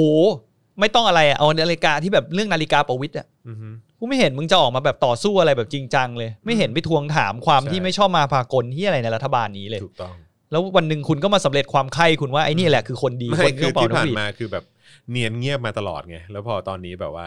ได้สีน พอได้โอกาสปุ๊บว่าแบบว่าขอสักนิดหนึ่งะไร ขอโหนหน่อย ซึ่งแบบว่าซึ่งมันไม่โอเคอะ แม่งทุเรศอ่ะ อืม พูดจริงทุเรศจริง ใช่ครับ นะฮะ อืม เอ้ย เออเราชอบไล่คนออกนอกประเทศด้วยใช่ไหมคนเนี้ย ถูกต้องครับผม ขอบพระคุณครับผม ขอบพระคุณ ต้ พี่อ อง อฟ นะครับอืม เฮ้ยเอาแล้วบอตตี้ได้ลงวิวาทา ได้ลงอยู่แล้ว เอ้ยไม่เอาแล้วพอแล้วแค่นี้ก็โดนตีนแล้วไอ้เหี้ย ผมไปเซเว่นนี่ผมต้องมองต้องทำตัวเป็นประวิทย์แล้วนะ อื ไม่ได้มองผลประโยชน์นะ กลัวโดนตีนเชี่ยมองไอ้สัตว์ดิอ๋อแต่ดีๆดีหน่อยใส่หน้ากากไม่ไม่มีใครจำผมได้ นี่มันอะไรเนี่ย มันมีคลิปอันหนึ่งเป็นภาพเคลื่อนไหวเอ้ยเป็นภาพ กินผักสดต้องระวังเตือนภัยซีสพยาธิตืดหมูเหรอ พยาธิติดหมู เต็มตัวคนไข้วัยอายุ18 ปี อืมบางครั้งเห็นเขาก็พูดกันนะ ว้าย เหมือนพวกผักสดบางอย่างใช่ไหมถ้ามันปลูกโดยใช้แบบขี้อะไรอย่างงี้ป่ะ ที่มันทำให้เกิดพยาธิอยู่บนใบแล้วล้าง เห็น ไม่ จุ ดี ดสีขาว ที่มันอยู่ในเนื้อใช่ไหม ๆอ่า อ่า เคยเห็นเหมือนกันที่มันกินเนื้อแล้วมันแผ่ไปทั่วร่างกายเลยอะ จุดสีขาวๆซึ่งเป็นระยะตัวอ่อนของพยาธิตืดหมู อืม กระจายเต็มไปหมด ผู้ป่วยอายุ 18 ปีไปโรงพยาบาลด้วยอาการปวดศีรษะอาเจียนชัก และประสาทสัมผัสเปลี่ยนแปลง แพทย์ตรวจพบซิสต์จำนวนมากในเยื่อสมอง ศีรษะกล้ามเนื้อคอ ผนังหน้าอก ผนังหน้าท้อง กล้ามเนื้อ ข้างกระดูกสันหลัง สะโพกกระดูกเชิงกราน และกล้ามเนื้อแขนขา อืม ทั้งนี้ผู้ป่วยได้รับยาสเตียรอยด์และยากันช้างฟื้นตัวดีขึ้นเอ่อวินิจฉัยว่าเป็นการได้รับเชื้อนี้เนี่ยเกิดจากการกินไข่พยาธิที่ปนเปื้อนในผัก อืม ผลไม้น้ำหรือดินที่ติดมากับมือแล้วไม่สะอาดโอ้ อืม นี่ขนาดเป็นยุคนี้สมัยนี้นะ ที่แบบว่า new normal คือต้องล้างมือให้สะอาดแบบอะไรก็ตาม ไม่แต่บางทีมันอยู่ในผักไง เออก็ใช่ไง แต่มันก็ต้องล้างผักล้างอะไรพวกนี้ให้ บางทีมันก็อาจจะ สด ล้างไม่สะอาดก็ได้ไม่ถึงว่าบางทีเราอาจจะล้างแล้วเราคิดว่าสะอาดแล้วแต่มันยังติดอยู่ไง คุณศิริภพไอ้ยศิรภพป่ะบอกว่าอย่าให้เอาปูไปยามาออกรายการหาเรื่องครับ เชิญแล้ว โอ้ยผมโอเพน ไม่แล้วผมต้องบอกนะครับว่าเหล่านี้เนี่ยผมเชิญมันมาหมดแล้วนะฮะเขาไม่มา เขาไม่มา เออ มันถามอยู่นั้นนะครับ ผม พญาตูดหมูป้อม โคตรเลวเลยคุณ คุณเอก เออนะฮะอ่ะโอเค นี่เราไลฟ์กันมาเท่าไหร่ ชั่วโมงสี่สิบ เออชั่วโมง 40 แล้วเหรอเนี่ย ถึงว่า โโห คอแห้งเชียวกูเมื่อกี้ด่าพี่ออฟเป็นกูคอแห้ง เจ็มจ ลย นเลยเจ็มจนเลย ต้องต้องมีการกินน้ำเปลี่ยนนิสัยให้หน่อย เออต้องกินน้ำเปลี่ยนนิสัยนิดนึ เอง อ เออนะครับผมนะฮะอ่ะวันนี้นะครับก็เอ่ออยู่ด้วยกันมาชั่วโมง 40 นาทีนะครับ ใครที่เอ่ออยู่กับเราจนถึงตอนนี้เนี่ยก็ขอความกรุณาช่วยกดแชร์นะครับ ไปที่ Facebook ของตัวเองด้วยละกันนะครับ แล้วก็อย่าลืมนะครับว่าคุณสามารถร่วมสนับสนุนเรา ให้มีกำลังผลิตรายการต่อไปได้นะครับ ทางบัญชีกสิกรไทยนะครับ 0698975539 นะครับ แล้วก็ Spoke Dark Store ครับนี่ เสื้อ เสื้อ เฮ้ยทำไมวันนี้ไม่เห็นหัวนมจอนวะ ไม่เห็นดิโห เออ เออ มี นะ เม ฮะ ลติ๊กเกอร์ปิดหัวนมปิดมาด้วยเว้ยเฮ้ยคนนี้ เผด็จการจงพินาศ เออ นี่นะฮะแล้วก็เสื้ออีกหลากหลายรูปแบบหลากหลายสไตล์นะครับ อืม แล้วก็เอิ่มใครที่อยากจะส่งดาวทิ้งท้ายก็ถล่มกันมาได้นะครับนะฮะยิงกันรัวๆเลย เจาะข่าวตื้นตอนใหม่เพิ่งออนวันนี้ อืม เออนะครับก็มีหลากหลายเรื่องราวที่อยากจะให้คุณได้ติดตามกันนะครับ โดยเฉพาะเรื่องที่เราพูดถึงคุณวันเฉลิมด้วยนะครับ แล้วก็สิ่งที่เราเรียกร้องอยากจะให้ทุกๆคนนะครับช่วยกันแสดงออกนะครับเพื่อเราทุกๆคน ไม่ใช่แค่เพื่อคุณวันเฉลิมเท่านั้น อืม นะครับนะฮะแล้วก็หลาย ๆ เคสที่เกิดขึ้นด้วยนะครับอืม อย่าลืมไปกดเฟรนทอล์กกันด้วยนะ ใช่ Friends Talk Friends Talk นะฮะ Friends เว้นวักทอล์ก Friends นะฮะแล้วก็ คือ Windward ถ้าใคร Talk ะฮะ เมื่อวานถ้าใครยังไม่ได้ดูที่ผมคุยกับเมียผมอะ อืม มีแต่คนบอกว่าเฮียนึกว่านึกว่าอยู่รายการ Daily Topic บอกให้ไปดูซะสนุกนะไปคุยในมุมผู้หญิงด้วยไง คือเรื่องของเรื่องคือควรจะไปดูฮะจะได้รู้ว่าผัวเมียคู่เนี้ยเขาคุยกันประมาณนี้จริง ๆ เออคุยประมาณนี้จริง ๆนะครับแล้วก็หลายคนอาจจะมีความรู้สึกไงว่าแบบเฮ้ยนี่คือแบบจริง ๆ แล้วเนี่ยแบบเอ่อผัวเป็นคนเดียวหรือเปล่า ๆ เออ เข้าใจป่ะ ผมเชื่อว่าหลายๆ แล้ว คน เมีย น่ะคิดว่าเป็น แล้วเมียรับได้ไหมเมียโอเคหรือเปล่าอะไรอย่างเงี้ยนะฮะซึ่งอยากให้ลองไปดูกันนะครับว่าจริง ๆ ก็เป็นอย่างนี้ทั้งคู่ทั้งผัวทั้งเมีย ใช่เป็นอย่างนี้จริง เออนะฮะซึ่งก็ เออ เนี่ยแหละมันก็เลยทำให้เขาอยู่ด้วยกันได้ไง ๆ ใช่ เออ พรุ่งนี้มีไลฟ์ด้วยนะพรุ่งนี้ เออ พรุ่งนี้มีไลฟ์ พรุ่ สอง ง นี้ ราย ไลฟ์ไลการฟ์ค่ะ พรุ่งนี้ไลฟ์นัดยิ้มกับรายการสถาปนิกมีสถาปนิกชื่อดังเว้ยของเมืองไทย อ๋อเหรอ มาออก ผมตกใจมากเลยว่าเขามา เหรอ เออ เออเจ๋งดีเจ๋งดี เป็นคนแบบวันนั้นเพื่อนมาบอกเพื่อนผมอีกคนหนึ่งว่าเออเดี๋ยวเขาจะมาออก เพื่อนผมบอกหืม ได้ นี่มัน คนนี้ รุ่น มาเลย ใหญ่ เหรอ มากเลยเหรอ เย้ มึงเอาด้วยรุ่นใหญ่ขนาดนี้มาเลยเหรอ ได้ วะ ดวง บอก เวทบุญนาคมาเหรอฮะ ไม่ไม่ใช่เฮ้ยเออวันหลังไปเชิญเขาไม่ได้ว่า ชวนดิ เออชุ แต่ สุด ว่าแต่ สุด ว่า ท้าย แต่ จะ แต่ว่าช่วงนี้พี่เขากำลังอินแบบเรื่องของการเมืองอยู่พอสมควร สุดท้ายอ่ะมาชวนแกมา เออ น่าจะคุยกันเรื่องอื่นมากกว่า เออผม ดูแล้วอ่ะโอ้ยแกมีหลายป ว่า ระเด็น ออ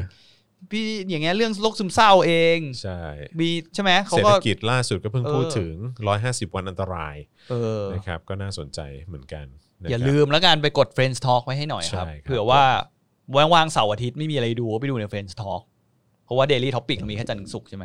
มีอะไรคุณจอน อ๋อเปล่าเปล่าทีแรกผมดูคำว่า Friend Talk แล้วข้างล่างมันเขียนว่า Channel ไงทีแรกผมนึกว่า คุณคุณตกเอ็นไปตัวหนึ่งหรือเปล่า อ๋อไม่ แต่สรุปว่า เป็นเล็ก อย่าง เดี๋ยวทำใหม่แล้ว นี้แต่มีคนทักบอกว่าสีเหมือนทหาร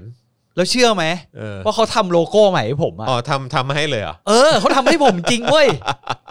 ผมคุณเมื่อกี้คุยกับเมียผมอยู่อินบ็อก เออ ผมไปดูเมียผมส่งมาโอ้โหสวยจั ส่งมาแล้วเออ ส่งมาให้ดูบอก เออ โอ้โหขอบคุณมากเลยนะฮะ คุณอะไรเนี่ยต้องชื่อคุณอะไร ใช้ นะ เลยปะล่ะ ก็ใช้เลยสิ เดี๋ยวน่าจะน่าจะค่อยๆ ปรับต้องปรับ อ๋อจะ ใน ปรับ รายการ อีกนิดหน่อย ก่ อะ แต่ดีมากเขาทำมาให้หลายสีด้วย อ๋อเ แบบขอบคุณมากเลยอ่ะ ก็ก็เปลี่ยนไปก่อนสิ คือจริง ๆ แล้วเราไม่ได้เอาเปรียบแฟนเพจเลย อย่างน้อย นะ ก็เป็นการเอา แต่กู เอา ไม่มีเงิน กู ขอพูดตร ถื ง อว่าเป็นการแบบเป็นการขอบคุณไง มีครับมีใน YouTube ครับ เออ ใน YouTube เป็น Friends แล้วเว้นวักแล้วก็ Talk แล้วก็เว้นวักคุยกับเพื่อน ใน YouTube มีครับ พี่ด้วงในไมล์นี่ติดตามได้เรื่อยๆไมล์เหรอแอปไมล์แหละฮะ แอปไม่ ใช่ไหม ทำไม สงสัย แอปนี้ จะ ผมฟังทีไรแม่งดูโป๊ะโป๊ะอะ มันไม่โป๊หรอก เหมือนแอป ต่ว่า นัดยิ้มเฮียอะไรอย่างเงี้ยเลยอะ แต่คือมันเป็นแอปที่แบบว่า เจอที่ไหนเจอที่ไม่ แต่ผมว่ามันเป็นแอปที่ที่ยังไม่ค่อยเสถียรเท่าไหร่อ่ะเออ เหรอ ยังไม่ค่อยดีเท่าไหร่เออแล้วก็มีอีกหนึ่งข่าวที่ก็เป็นเรื่องของความสูญเสียเหมือนกันนะฮะ คุณไกรศักดิ์ชุนหวัน อืม ใช่ไหมเสียชีวิตในวัย 72 ปี คุณพ่อผมก็รู้จักก็บอกว่าอายุใกล้เคียงกันพอสมควร แต่ว่ารู้สึกว่าทางคุณไกรศักดิ์จะเป็นมะเร็ง อืม นะครับนะฮะอ่ะโอเคเอ่อถึงเวลาแล้วแหละนะครับ เรา 3 คนลากันไปก่อนแล้วกันนะครับ กลับมาเจอกัน 5 โมงเย็นโดยประมาณนะครับ วันจันทร์นะครับ กับ Daily Topics นะครับวันนี้เรา 3 คนลาไปก่อนนะครับ สวัสดีครับ สวัสดีครับ Daily Topics กับจอห์นวินยู